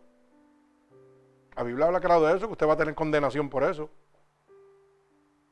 Dice que si el impío fuese a morir por su pecado y usted no le avisare, cuando tú no le avises porque estás predicando lo que a ti te está dando la gana. Tú no estás haciendo caso de esa alma que vino a ti. Tú vas a cargar con la sangre de esa alma también. Pero como yo no creo ni lo que están predicando, no le importa. A mí sí me importa. Bendito Dios. Mi alma alaba al Señor. Por eso es que aquí cuando los cultos empiezan, no hay hora de terminar. Y hay veces que yo tengo una palabra y se mete el Espíritu y se acabó la predicación. El Espíritu hace todo el culto completo. Y yo me siento a gozármelo, para que usted lo sepa. Así trabaja el Espíritu de Dios. Aquí no hay programa, el programa se llama Cristo. Cristocéntrico, mi alma alaba al Señor. Así que hermano, como dice la palabra en Primera de Pedro capítulo 2 y verso 2, oiga, desee la palabra de Dios limpia y pura como la estamos dando en este momento, no adulterada como se la están queriendo enseñar a usted, jugando con sus emociones. Después que le jueguen con sus emociones, los tienen en el bolsillo de usted, para que usted lo sepa. Mi alma alaba al Señor. Otro de los debemos los deberes que usted tiene que hacer en este momento es asistir a los cultos del templo. Y no asistir a los cultos del templo porque el pastor se lo está diciendo. Es porque usted anhela estar en la casa de Dios. Cuando usted le, mire, le voy a dar un ejemplo para que usted entienda. Cuando usted siente pesadez el día del culto para ir a la casa de Dios, ¿usted sabe por qué? Porque el Espíritu de Dios no está ahí. ¿Usted sabía eso? Porque donde esté el Espíritu de Dios, usted va a anhelar estar todos los días. Porque Dios le va a hablar todos los días a usted. Y Dios le va a ministrar todos los días. Usted va a salir gozoso. Porque, oiga, no le está hablando Juan de los pastores. Ni Pancho Carequeso. Le está hablando el Espíritu de Dios. Ahora, cuando le habla Pancho Carequeso. Sí, no, pues yo hablo así porque es que me gusta que la gente me entienda. O habla Juan de los pastores, ¿verdad? De los parlotes por ahí. Pues usted se abuje y dice, ay, esto es aburrido, yo hoy no tengo ganas de ir para allá, no voy para ningún lado. Lo dejo para el domingo. Y tú sabes lo que usted se convierte en un dominguero. Porque el Espíritu de Dios no está ahí, hermano. Lamentablemente esto es así. Pero donde está el Espíritu de Dios, yo anhelo estar todos los días. Porque el Espíritu de Dios me habla. El Espíritu de Dios me corrige. El Espíritu de Dios me da fuerza me levanta. Pues yo debo asistir a los cultos donde verdaderamente está el Espíritu de Dios. No a estos clubes sociales ni a estas megas iglesias que están jugando con sus emociones. Usted debe empezar a buscar dónde está el Espíritu de Dios. En medio de la oración que usted le hace, Espíritu de Dios, guíame donde tú estás. Llévame donde tú estás. Si estoy en un sitio que no es, sácame de ahí volando. Como ha hecho con los que están aquí. Nos sacaron, mire, volando de un sitio donde estaba el demonio. Sácalos de ahí. Bendito el nombre de Jesús. Mire cómo dice Hebreos, capítulo 10 y verso 25. Libro de Hebreos, capítulo 10 y verso 25. Dice, no dejando de congregarnos como algunos tienen por costumbre, sino exhortándonos tanto más cuando veáis que aquel día se acerca. Ay, santo, mi alma alaba al Señor. Oiga, que la palabra habla claro. Dice, repito, porque es que me gusta que usted lo entienda. Hebreos 10, 25. No dejando de congregarnos, como algunos tienen por costumbre. ¿Usted sabe lo que está diciendo? Que los últimos días la gente va a estar así. Se van a acostumbrar a dejar de congregarse, de buscar la verdadera palabra de Dios, de buscar esa leche no adulterada, sino exhortándonos aún más cuando veáis que aquel día se acerca. Yo tengo que exhortar a mis hermanos que vengan a la casa de Dios a oír la verdadera palabra de Dios, porque la venida de Cristo está más cerca que nunca, hermano. Y eso es lo que yo hago. Predicar la verdadera palabra de Dios. Dejarle al mundo saber que necesita arrepentirse. Que necesitan a Cristo para recibir vida eterna. Porque el Señor está cerca, está a su puerta en este momento. Y Él no quiere que usted se pierda. El Señor no vino al mundo para condenarlo, sino para que el mundo fuera libre por Él. El que se condena es usted mismo, hermano. Qué pena que la gente le eche la culpa a Dios de todo. Ah, yo estoy así porque Dios no me hace caso. No, pues si Dios siempre ha estado ahí, que no estaba eres tú. La palabra dice en el libro de San Juan 3:17 que Dios no envió a su Hijo al mundo para que el mundo fuera condenado, sino para que fuera salvado por él. Y hoy la gente, ah, pero Dios es malo porque si yo soy homosexual me voy a ir al infierno. Él me va a castigar. No, no te va a castigar, te va a castigar tú. La palabra de Dios te dio un libre albedrío. Te dice que si tú lo eres, pues lamentablemente te espera en las manos del diablo. Pero todavía dice, porque dice el libro primero de Juan capítulo 3, verso 8, dice estas palabras.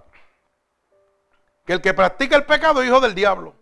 Pero el verso 9 dice, pero para esto vino el Hijo de Dios, para deshacer las obras del diablo. El diablo te está tentando para que tú hagas lo malo.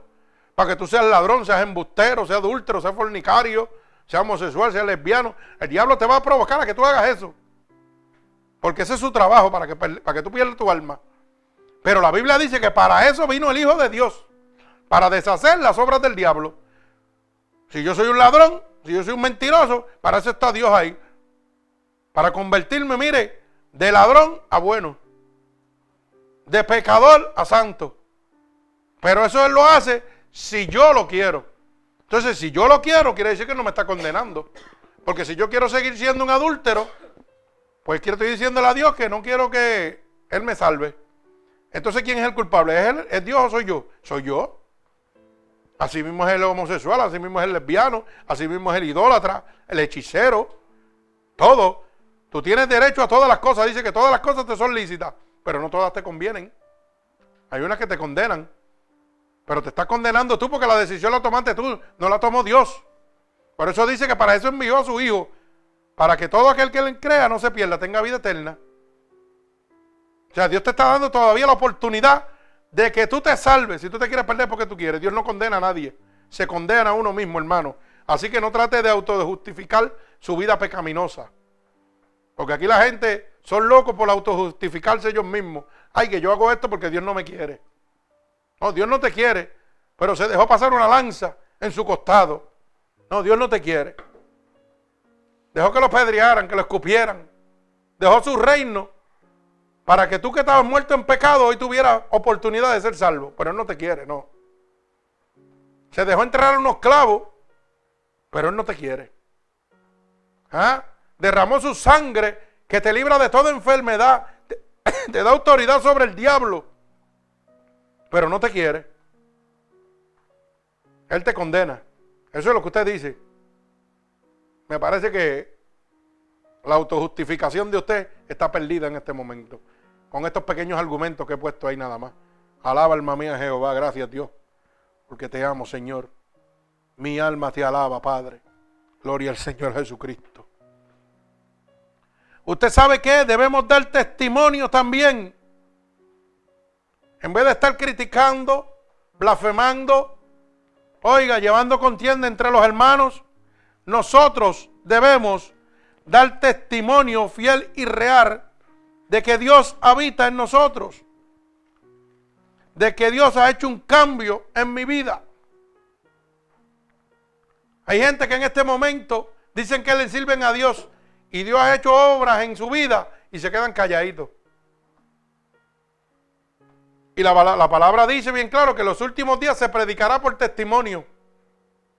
Usted tiene que dar testimonio de lo que Dios ha hecho en su vida.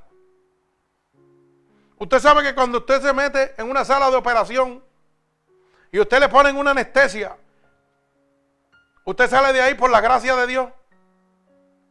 Porque simplemente la misma anestesia usted se puede morir de tan peligroso que es eso. Y la gente entra y sale y ni gracia le dan a Dios.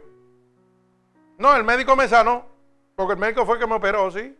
¿Y quién te mantuvo vivo en medio de la operación? ¿Quién evitó que te diera un paro respiratorio en medio de la operación? ¿Quién te evitó que te diera un coágulo de sangre? Se te fuera el cerebro. O tu corazón se parara. Dime. Porque el que da aliento de vida se llama Jesucristo. Es el que te mantiene vivo.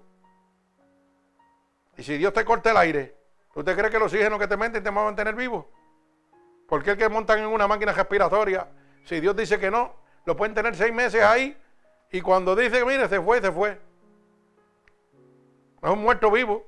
Lo que tienen vivo es el cerebro nomás y lo demás está muerto ya, hace jato. Y el hombre dice, no, lo tenemos vivo. ¿Qué tiene tu vivo? Tú lo que tienes un canto de hueso ahí que no está pudriendo. Y ahora el alma está, esto se partido hace jato.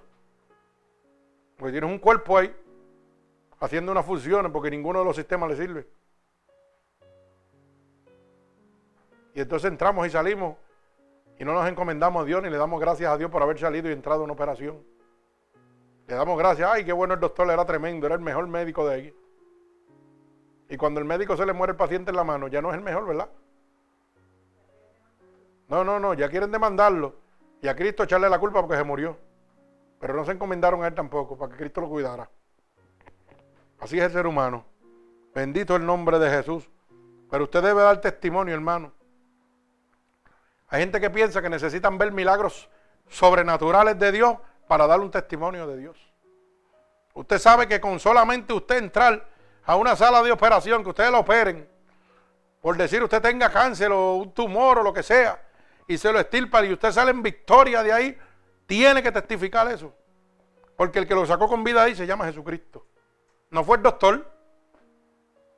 No fue el doctor que lo sacó, porque las manos del doctor son guiadas por las manos de Cristo. Para que usted lo sepa. La sabiduría de ese hombre se la dio Cristo, no se la dio más nadie.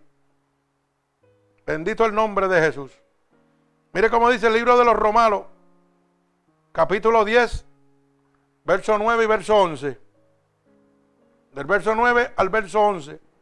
Y dice así, que si confesares con tu boca que Jesús es el Señor y creyeres en, en tu corazón que se levantó de entre los muertos, serás salvo. Porque con el corazón se cree para justicia, pero con la boca se confiesa para la salvación.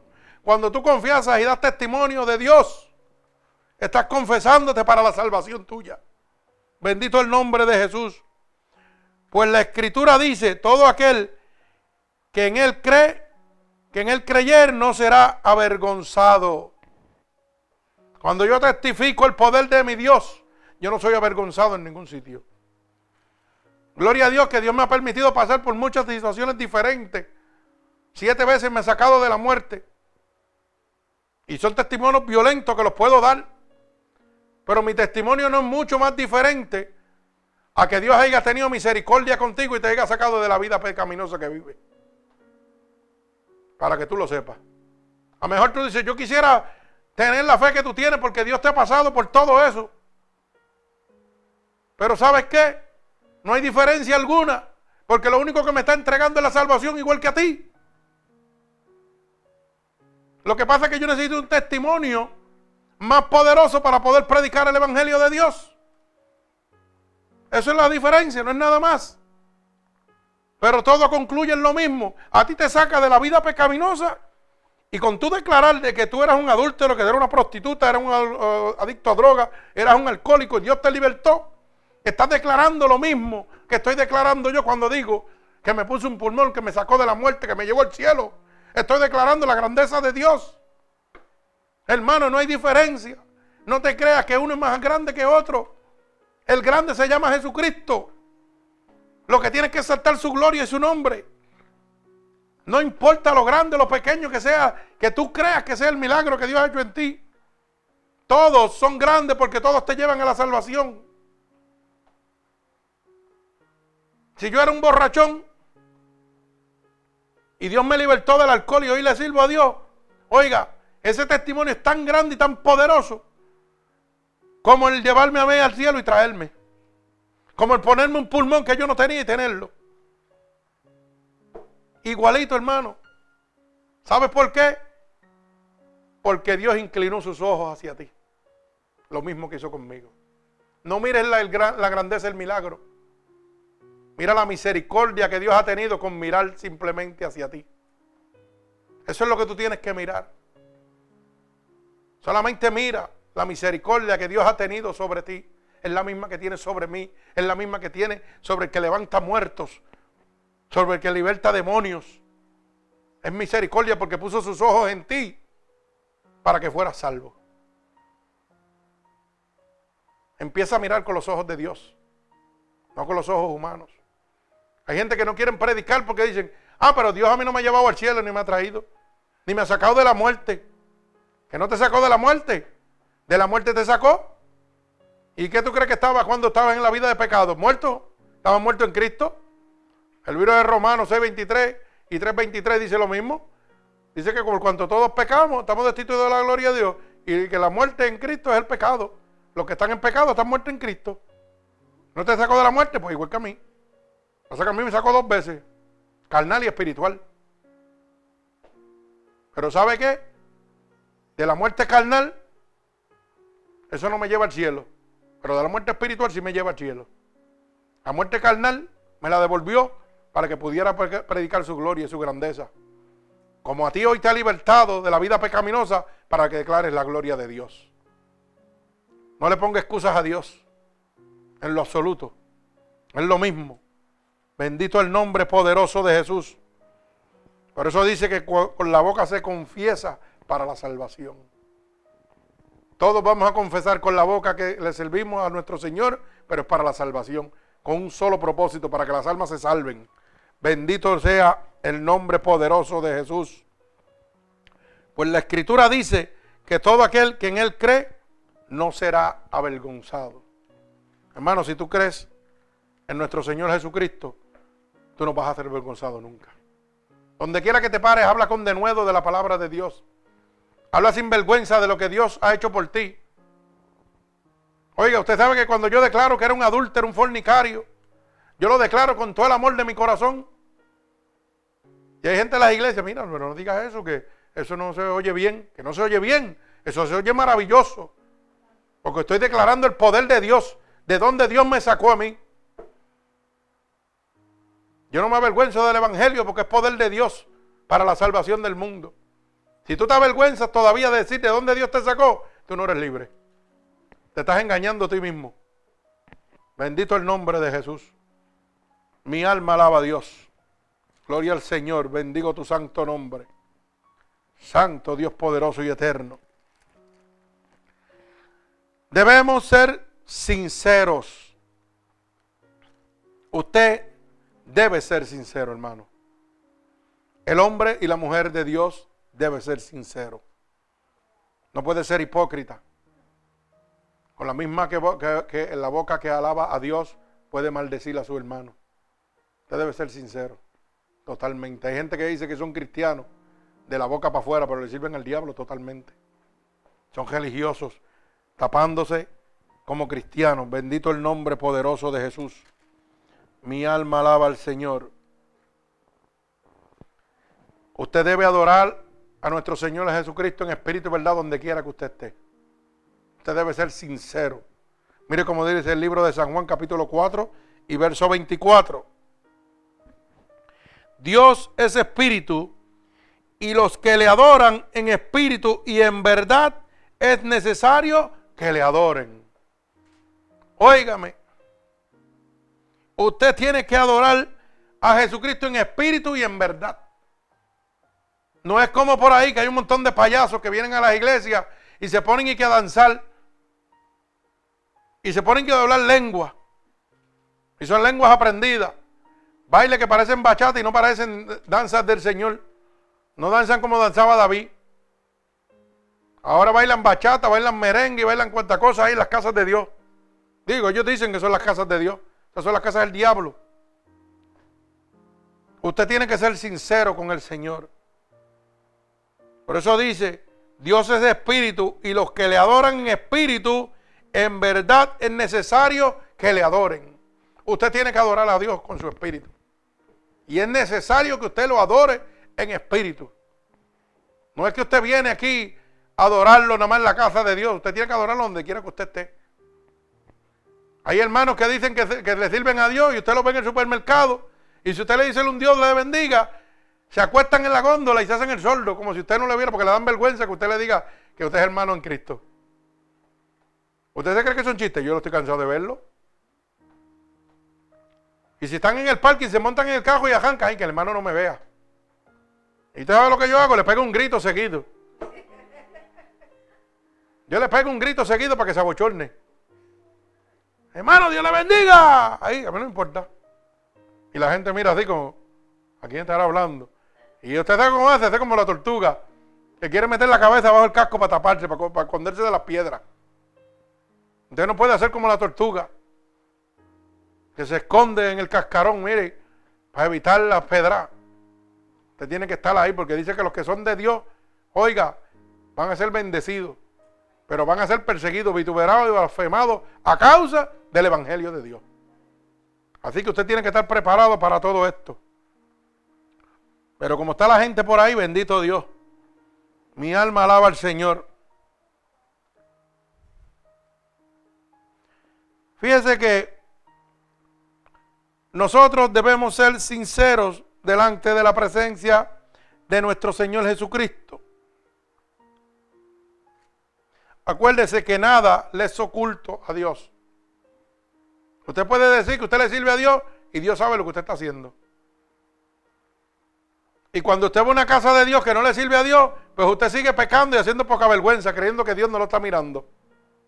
Pero cuando usted lo invita para una casa que verdaderamente le habla a Dios, ay papá, usted va a querer que la tierra se lo trague. Y porque Dios le va a estar dando, oiga, desde que se siente hasta que se vaya. ¿Usted cree que son chistes? Yo le estoy hablando la verdad para que usted lo sepa. Aquí ha venido gente invitada y Dios le ha hablado de los pies a la cabeza y no han vuelto más. ¿Y usted sabe por qué no han vuelto?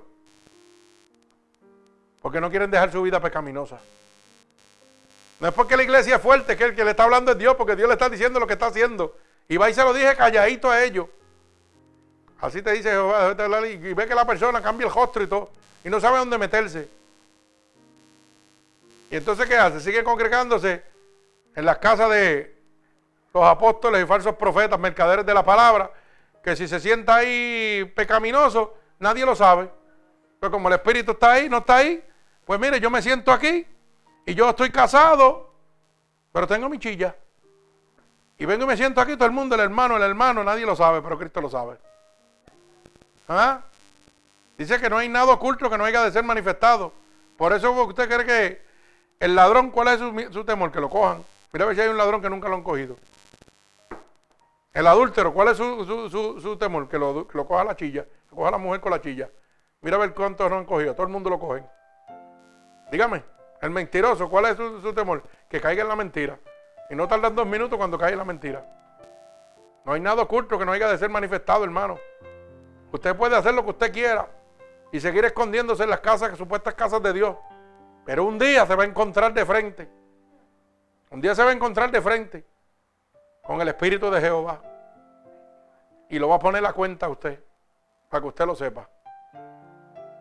Y yo se lo, estoy diciendo, porque yo he estado en muchos sitios donde el Espíritu de Dios me ha hablado de una persona y este, sin conocerlo, y voy y le digo lo que me está diciendo. Y tan pronto pego a hablarle, los ojos se le aguan que parece que comió cebolla. Y se pone nervioso y no sabe ni dónde pararse. Y el Espíritu me está diciendo, ah, ¿y ahora para dónde vas a coger? Ahora vas a seguir diciendo que quieres buscar de Dios. Así que no espere que Dios lo ponga a cuenta en algún sitio. Ríndase a Dios en este momento.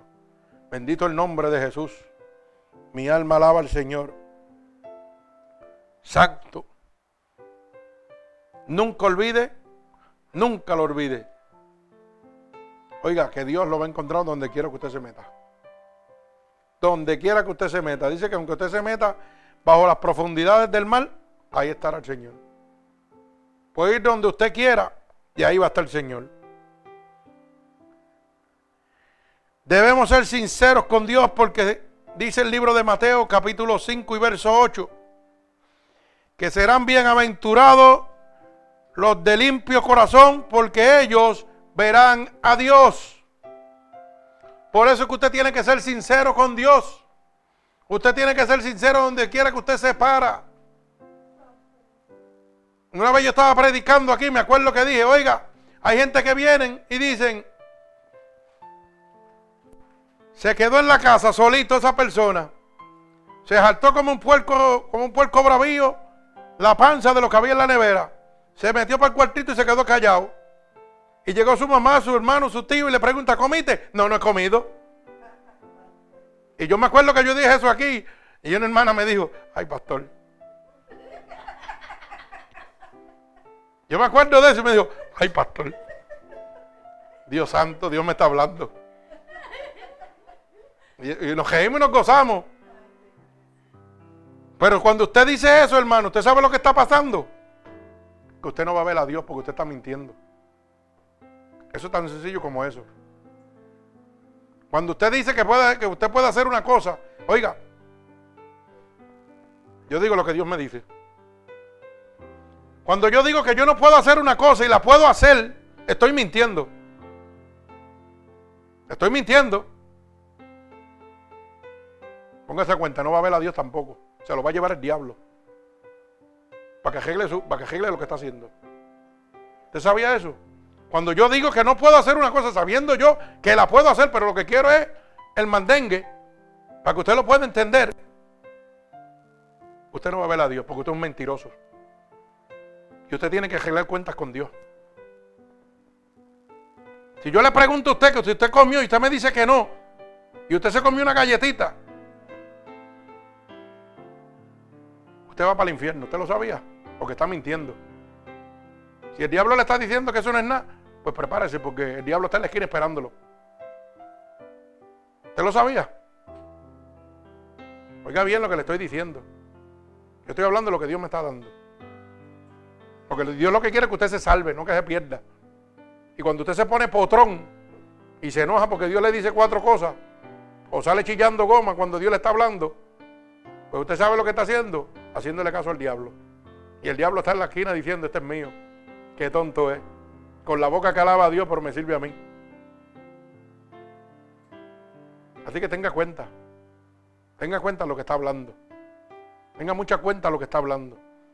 Porque con la boca se habla para salvación, pero también se condena. Y aquí mucha gente que le gusta coger pon.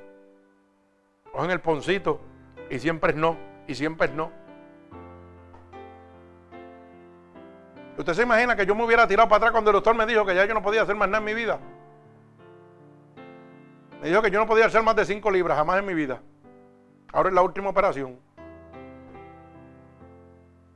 Y eso me lo dijo Bill Finger también cuando me operó. Se acabó. Te acabaste, no hay más de 5 libras para ti. Usted se imagina que yo hubiera dicho, ay Dios mío, déjame cogerme pena. Yo no puedo hacer más de 5 libras. ¿Usted se imagina eso? Yo le sirvo a un Dios poderoso. Por eso cuando yo veo los, mire, yo me paso viendo en Facebook y en internet, y yo a veces veo niños que le faltan las dos manos y andan cargando dos vasijas de agua, dos timbas de agua así, con un canto de vara aquí y sin mano. Esto aquí picado completo. Y caminando distancias de una milla y dos millas, no están caminando, ay, y en el monte. No hay cajetera, no hay nada le preparan una vara, oiga bien, y le ponen un balde en un lado y otro balde en otro lado para llevar agua de un sitio a otro. Y no tienen manos. No tienen manos y esos niños no se quejan. Ellos nos dicen, ah, yo no puedo porque no tengo brazos. No, ellos buscan la manera de hacerlo. Los otros días vi una niña que estaba guiando con los pies porque no tenía mano tampoco. Para que usted lo sepa. Otra la habían picado de la cintura para abajo. No una pierna ni un canto. De la cintura para abajo. Y se montaba en una patineta. Iba cogiendo por ahí para abajo. De un pueblo a otro. Una niña. No decía que no podía. No se cogía pena. Trataba de echar para adelante. ¿Por qué? ¿Usted se ha preguntado por qué? ¿Sabe que hay un refrán que dice que la necesidad es la madre de todas las invenciones? Cuando usted necesita hacer algo, usted lo hace, no se coge pena. Para mí era fácil tirarme aquí y no volver a trabajar más, que me mantuvieran. Bien lindo, bien chulo, precioso. Y tal vez venir y coger sentarme aquí y decir, no, yo voy a montar una iglesia y vivir de ella. Y el Señor allá esperándome. Para cuando yo fuera delante del juicio, me cojan y vente que nene. Que tú para donde vas para el infierno, te vas con el otro, no es conmigo que te vas. Esto es cosa seria lo que estoy hablando, no estoy hablando de ningún vacilón, esto es una cosa muy seria lo que estoy hablando. Una cosa muy seria. A Dios nada le es oculto. Usted puede hacer todo lo que usted le dé la gana por allá. Pero mire, Dios lo está velando. Y usted lo que está quedando es aguas de fuego sobre su cabeza. Dice la palabra de Dios. Usted se está llenando de, cocotazos por todos lados. ¿Usted sabía eso? Mire, los otros días vino el, chofer de Héctor y se llevó el dron del, ¿cómo El, el buzón del vecino en quedado.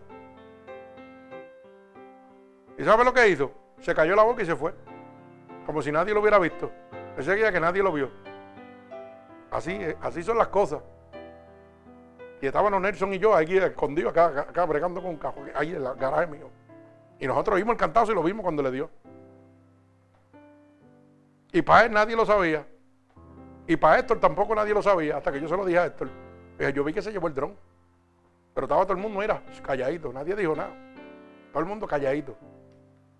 Deje que, que no quedó en vergüenza. Es que nada les oculto a Dios.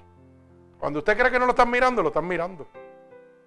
Cuando usted cree que usted está haciendo las cosas y nadie se está dando cuenta, oiga, lo están viendo. Los ojos de Dios lo están mirando donde quiera que usted esté. Y a la larga usted va a pagar por eso. Tan fácil como eso. Tan fácil como eso, bien sencillo. Hoy el 90% de los siervos de Dios están perdidos por eso mismo. Porque hacen las cosas y piensan que Dios no los está viendo. Pero su deber es rendirse a Dios en este momento y decirle, Señor, perdóname. Porque hoy entiendo que nada te es oculto. Que todas las mentiras que yo he hecho y todos los trucos que yo he hecho, todito tú me los has visto. ¿Usted sabía eso? Pero usted lo hace si quiere. Usted no es obligado. Usted puede hacer lo que usted quiera. Si usted quiere que el diablo se lo lleve, pues, si ahí. Acuérdese que yo voy para donde yo quiero. Usted va para donde usted quiera. Dios le está poniendo las dos cartas sobre la mesa, hermano. Usted toma la decisión que usted quiera. Dice que todas las cosas me son lícitas, pero no todas me convienen. Yo tengo que oír la voz de Dios. Así que no siga perdiendo el tiempo. Póngase a cuentas con Dios. Que Dios sabe lo que usted está haciendo. Y si usted necesita que Dios le, dé la mano para, para ser fuerte en sus debilidades, Dios lo va a hacer. Pero si usted no quiere, hay alguien que lo está esperando. El enemigo de las almas. Y usted sabe qué? Y voy a culminar con esto para que usted lo pueda entender. Porque aquí la gente piensa que el pastor está hablando cuatro disparates y que usted nunca va a tener que darle cuentas a Dios. Que todo es un chiste y todo es un vacilón. Eso es lo que la gente está pensando aquí. Y que cuando usted hace las cosas aquí, que nadie lo está viendo, pero Dios lo está viendo, usted va para el cielo como quiera. Porque dice cuatro amén y dos aleluya. Ahorita hablé de que hay que ser sincero con Dios. Mire lo que dice, para culminar. Segunda de Corintios, capítulo 5 y verso 10. Que todos debemos compadecer ante el tribunal de Dios. Aquí nadie se va a escapar. Aquí ni los niños, ni los viejos. Así que si estos niños que están aquí, la lengüita se les zafa. Oiga bien lo que le estoy diciendo. Si la lengüita se le fafa con ustedes, con un amiguito en la escuela, en meterle una mentirita, y Cristo viene y se van con el diablo. Te lo estoy diciendo tan sincera con eso. Para que usted lo sepa. Estoy hablando bien serio. Y quiero que lo sepan, ¿sabe por qué? Porque es mi deber que ellos lo sepan. Esto no es un juego. Dice que los muertos en Cristo resucitarán primero. Y dice grandes y pequeños. Y dice que todos vamos a compadecer delante de la presencia de Dios. Todos vamos al tribunal de Dios. Así que Apocalipsis 21.8 dice que los cobardes, los incrédulos y los mentirosos no heredan el reino de Dios. Así que si Cristo viene y lo cogió usted metiendo una mentirita, ya usted sabe por dónde usted va. Ahí se quedó. Pero yo lo voy a confirmar con la palabra. En 2 de Corintios, capítulo 5 y verso 10. Segunda de Corintios, capítulo 5 y verso 10, mire cómo dice, porque es necesario que todos nosotros comparezcamos ante el tribunal de Cristo para que cada uno reciba según lo que haya hecho mientras estaba en el cuerpo, sea bueno o sea malo. Alaba alma mía Jehová. Ahora me parece que las piernas van a temblar. Me parece que la mente está diferente. Me parece que el corazón se está moviendo ahora diferente. Dice que vamos a compadecer delante de la presencia de Dios, ya sea bueno o sea malo lo que esté haciendo. Usted va a tener que darle cuentas a Dios. ¿Ok? Repito, segunda de Corintios, capítulo 5, verso 10. Porque es necesario que todos nosotros comparezcamos ante el tribunal de Cristo. No dijo algunos, dice todos vamos a compadecer delante del tribunal de Dios para que cada uno reciba según haya hecho mientras estaba en el cuerpo. Sea bueno o sea malo. Por eso es el famoso refrán mío. ¿Verdad? Que yo siempre digo que usted es puesto aquí en la vida para vivir una vida limitada. Pero con el aliento del recién nacido, o sea, cuando usted nace, empieza la carrera hacia la muerte. Pero cuando el alma parte de la decisión que usted haya tomado mientras estaba en el cuerpo, mientras estaba vivo, dependerá el estado suyo en la eternidad. Y esto lo está confirmando la palabra ahora mismo en 2 de Corintios capítulo 5 y verso 10. Que todo el mundo va a dar cuenta de lo que ha hecho mientras ha estado aquí en el cuerpo, en la tierra. Todo el mundo, no algunos. Aquí no se va a escapar ninguno. Si usted piensa que los niños no van a ser juzgados, también van a ser juzgados. Para que usted lo sepa. Por eso yo los niños no me gusta que los saquen del templo. Porque mientras los niños están fuera del templo, el diablo está jugando con ellos. ¿Usted sabía eso? Aunque el niño se quede dormido ahí, la conciencia no duerme. ¿Usted sabía eso también? Aunque se quede dormido en el sillón. El pensamiento, la mente del hombre no duerme, nunca. Duerme el cuerpo, pero la mente no duerme. Si su mente durmiera, usted se muere. ¿Usted sabía eso? Porque usted deja de respirar. Tan sencillo como eso. Su mente siempre va a estar trabajando ahí, trabajando. Y yo, lo estoy, y yo puedo dar testimonio, porque esta niña que está aquí ha estado un montón de veces durmiendo allí, en aquel sofá. Pero esa niña que está ahí ha cogido a la mamá por las orejas y le ha dicho, eh, tú no puedes decir eso porque te vas a ir para el infierno. ¿Y cómo ya lo sabe si estaba durmiendo? Explíquemelo. Pero si esa niña estuviera por ahí perdiendo el tiempo, ¿para dónde iba ella? Para el infierno porque iba a pecar. Y si Cristo venía, Dios usa cualquier herramienta que tenga. Las herramientas lo que tienen que estar es disponibles. Pero nosotros somos los que educamos. Si yo quiero, oiga, que alguien me amoneste a mí, de mi familia, pues yo tengo que decir, por eso dice, instruye al niño en la palabra y cuando llega viejo, nunca se apartará de ella. Y Dios está usando ahora mismo todo lo que está al alcance. Porque el diablo está usando todo lo que está al alcance también. ¿Sabes que yo he visto niños en internet haciendo unas expresiones morbosas? Niños de cuatro años, cinco añitos, bailando unos bailes como si estuvieran teniendo sexo. ¿Usted sabe lo que es eso? Eso se llama, mire, una depravación total. ¿Y cómo llegó solamente ese niño? Porque si hubiera estado en la iglesia o buscando la palabra de Dios, eso no estuviera ahí. Estaba donde no tenía que estar. ¿Usted me entiende lo que le estoy diciendo? Ese es el problema de lo que está pasando. Hoy el mundo, la tecnología ha destruido la humanidad totalmente. Los niños, los matrimonios, todo. Todo. Tanto así que se metió a las iglesias. Ahora los pastores no quieren usar la Biblia. Usan una, una. Porque ellos se ven más finos y es más cómodo y no. Y a mí una vez un varón me estuvo predicando y era ministro de, de, que de matrimonio. Oiga, ¿usted sabe lo que hizo? Que pasó una dama con un suculento cuerpo, como decía él, y la miró morbosamente. Y yo le dije, tú sabes que estás adulterando. Y eso que es maestro, consejero de, de matrimonio. Ese era el consejero matrimonial de esa iglesia. No, no, no, yo no lo estoy deseando ni da esto. Oh, sí. Vamos al libro de Mateo a ver qué dice.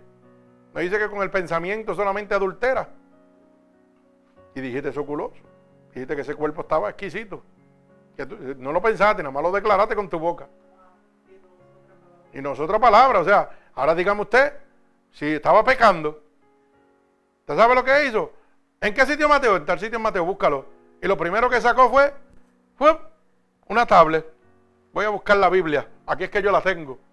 Yo, si tú la tienes ahí, pues búscalo. ¿Usted sabe qué pasó? Que la tablet se le bojó la, Biblia completa. Y yo eché a reírme. Y yo, ¿con eso que tú predicas? Sí, sí, con esto, porque es más cómodo y aquí encuentro todo rápido.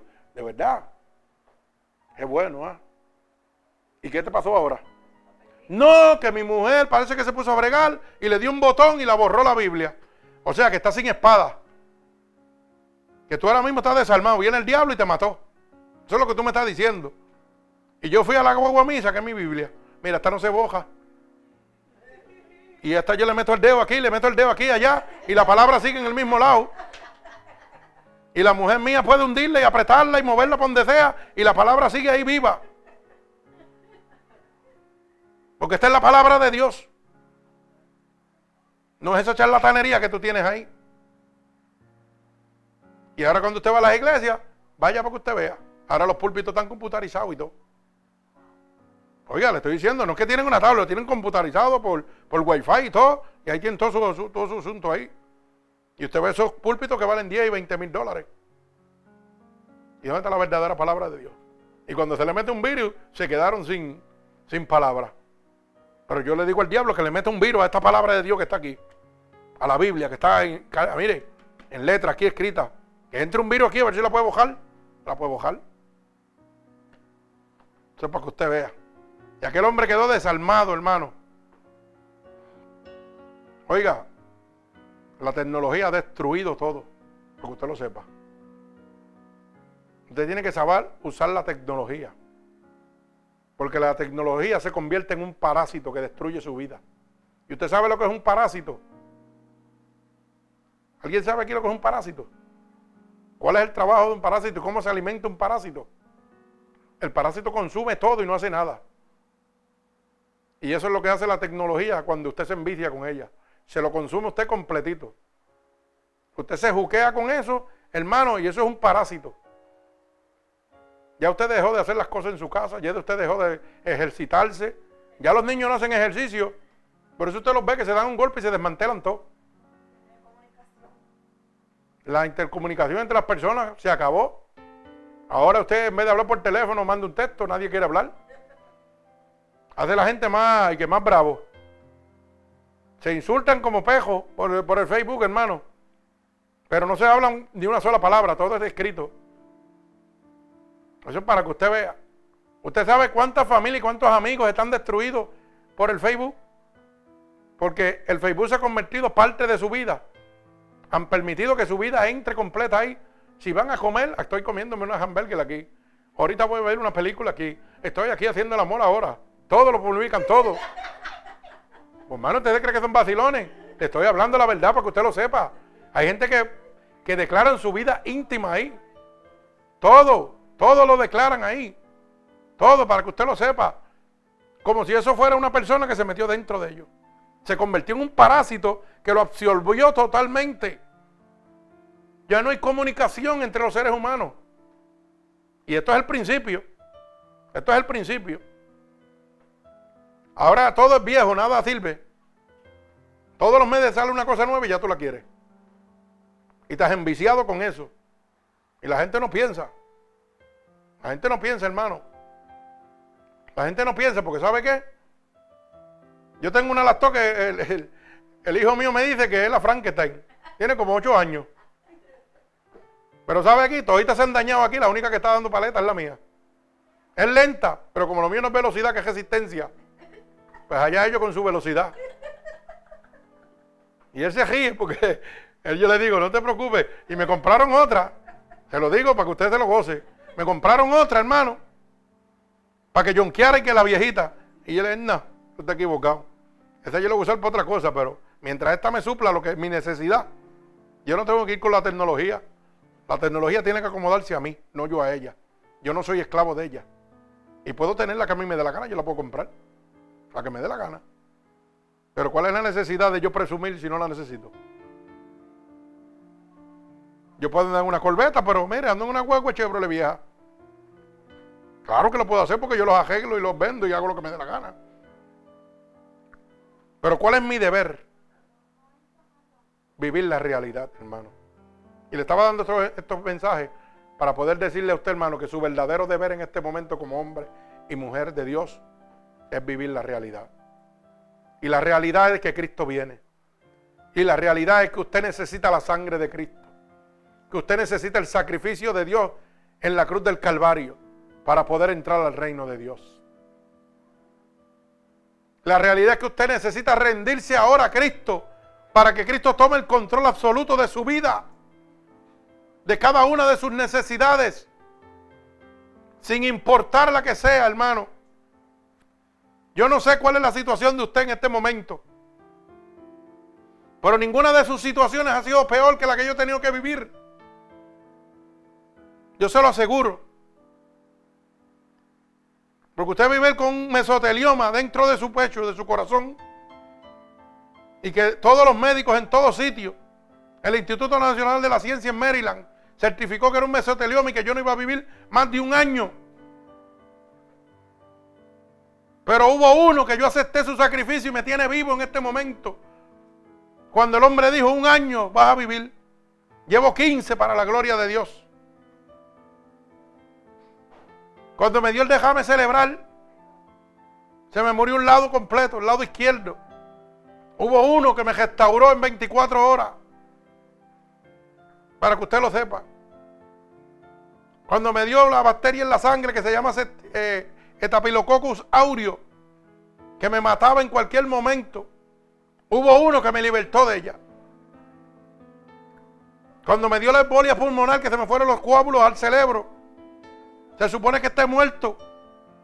Hubo uno que los paró y los disolvió completamente, Jesucristo.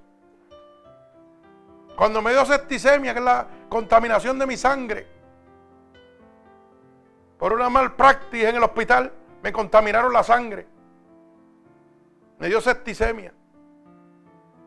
El único que me la limpió fue Cristo. Se supone que esté muerto también.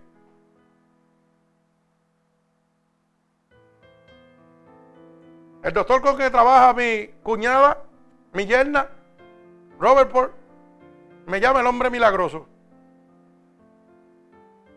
Pero no sabe que el milagroso es el que anda conmigo. Es el que me sigue sacando de la muerte para que pueda predicar la verdad de Dios. Y hay una sola verdad, hermano, que tú necesitas la sangre de Cristo. Tú necesitas aceptar a Cristo como tu único y exclusivo Salvador en este momento. Ninguno de tus problemas es más grande del que yo he tenido. Y de todos Dios me ha libertado. Y me tienen el gozo. Así que yo creo que ningún problema tuyo, ni económico, ni enfermedad, porque aún el cáncer tiene cura cuando se coge a tiempo. Para que usted lo sepa, el hombre lo puede curar cuando lo coge a tiempo. Ahora encontraron la cura del lupus. Pero el mesotelioma no hay cura alguna. No existe nada, ni quismo, ni jadio, ni operación, nada. Solamente Cristo lo podía hacer. Y cuando vieron mi, mi pecho corazón abierto, Cristo lo había sellado. Cristo cogió ese tumor y lo secó completo ahí. Lo único que hay es un callo ahí. Y nadie sabe. El mismo doctor trató de cortarlo y dice que es imposible. Pero usted sabe por qué es imposible. Porque la puerta que Dios cierra nadie la puede abrir. Y él podía tratar con láser, con cuchilla, con lo que sea, y nada cortaba. Porque esa puerta la cejó Cristo, no la cejó el hombre. Yo no sé cuál sea tu situación ni tu limitación. Pero la que sea, Cristo está aquí para resolverla. A los ciegos le dio vida. A los paralíticos los levantó. Así que no sé por qué no quieres venir a Cristo en este momento. Y yo te hago este ofrecimiento en este momento. Y te digo, has probado todo lo que el mundo te ha dado y nada te ha resuelto. El hombre te ha defraudado. Tal vez tu pareja te ha defraudado. Lo has probado todo y has buscado cientos de alternativas para mejorar. Tus amistades te han traicionado. Tus compañeros de trabajo también te han desilusionado. Pero hay uno que nunca te fallará. Porque te ha dicho que aunque tu padre y tu madre te dejaren, con todo Él te va a recoger. No importa la condición que tú te encuentres en este momento. El deber tuyo, como se titula esta predicación, el deber del hombre es rendirse a Cristo. Así que hermano, si tú crees que realmente debes rendirte a Cristo, si tú crees que el que me sacó de la muerte siete veces, que me llevó al cielo y me trajo, puede hacer algo por ti como lo hizo por mí, ríndete a Cristo en este momento. Y lo único que tienes que hacer, no tienes que diezmar, no tienes que ofrendar, no tienes que entregarle nada a este ministerio. Solamente tienes que declarar con tu boca que Jesucristo es tu Salvador. Ríndete a Cristo en este momento. Así que en este momento yo voy a levantar un clamor por cada uno de nuestros hermanos alrededor del mundo. Y los que están aquí también en el templo. Si tú has creído que el deber del hombre es rendirse a Cristo para la salvación, este es el momento que Dios ha preparado para ti. Lo único que tienes que repetir conmigo en este momento. Estas palabras. Señor, perdona mis pecados que he cometido a conciencia o inconscientemente. Hoy he entendido que estaba perdido. Y he comprendido que con solo rendirme a ti, obtengo una oportunidad de entrar en el reino de los cielos, Señor.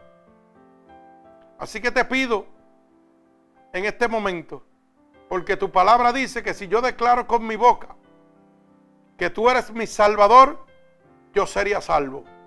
Y yo lo declaro en este momento. Tu palabra dice que si yo creyere que me levantaste de entre los muertos, también sería salvo. Y yo creo, Señor, en mi corazón, después de haber oído esta predicación, que tú te levantaste de entre los muertos, Señor. Yo sigo creyendo que tu poder es el mismo. Porque tú has levantado a tu siervo de la muerte. Así que yo te pido ahora que me escribas en el libro de la vida y no permitas que me aparte nunca más de él. En el nombre de Jesús. Amén. Padre, en este momento, Señor, mira a cada persona alrededor del mundo. Y aquí en el templo, Señor, que ha declarado con su boca, Padre, y se ha rendido en este momento a tus pies, declarando con su boca que tú eres su único Salvador. Y creyendo en su corazón que se ha levantado de entre los muertos, Padre.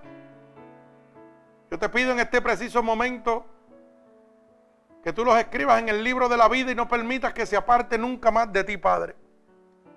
Y que en este preciso momento, Espíritu de Dios, la unción toda poderosa tuya, Señor, sea derramada sobre ellos en este momento. Que tu sangre vicaria derramada en la cruz del Calvario fluya sobre ellos ahora mismo Padre, que las corrientes de agua viva emanen sobre ellos, confirmando, Señor, que tú los has aceptado como hijos tuyos en este momento, Padre. Glorifica tu santo nombre a la distancia sobre cada uno de ellos, Padre. Para que los incrédulos crean y los creyentes reafirmen su fe, Padre. Así que en el nombre poderoso de Jesús yo declaro la bendición del Padre, del Hijo y del Espíritu Santo sobre cada uno de ellos. Y el pueblo de Jesucristo dice amén. Gloria al Señor. Así que hermanos oyentes, ustedes pueden seguir comunicándose con nosotros a través de mixir.com.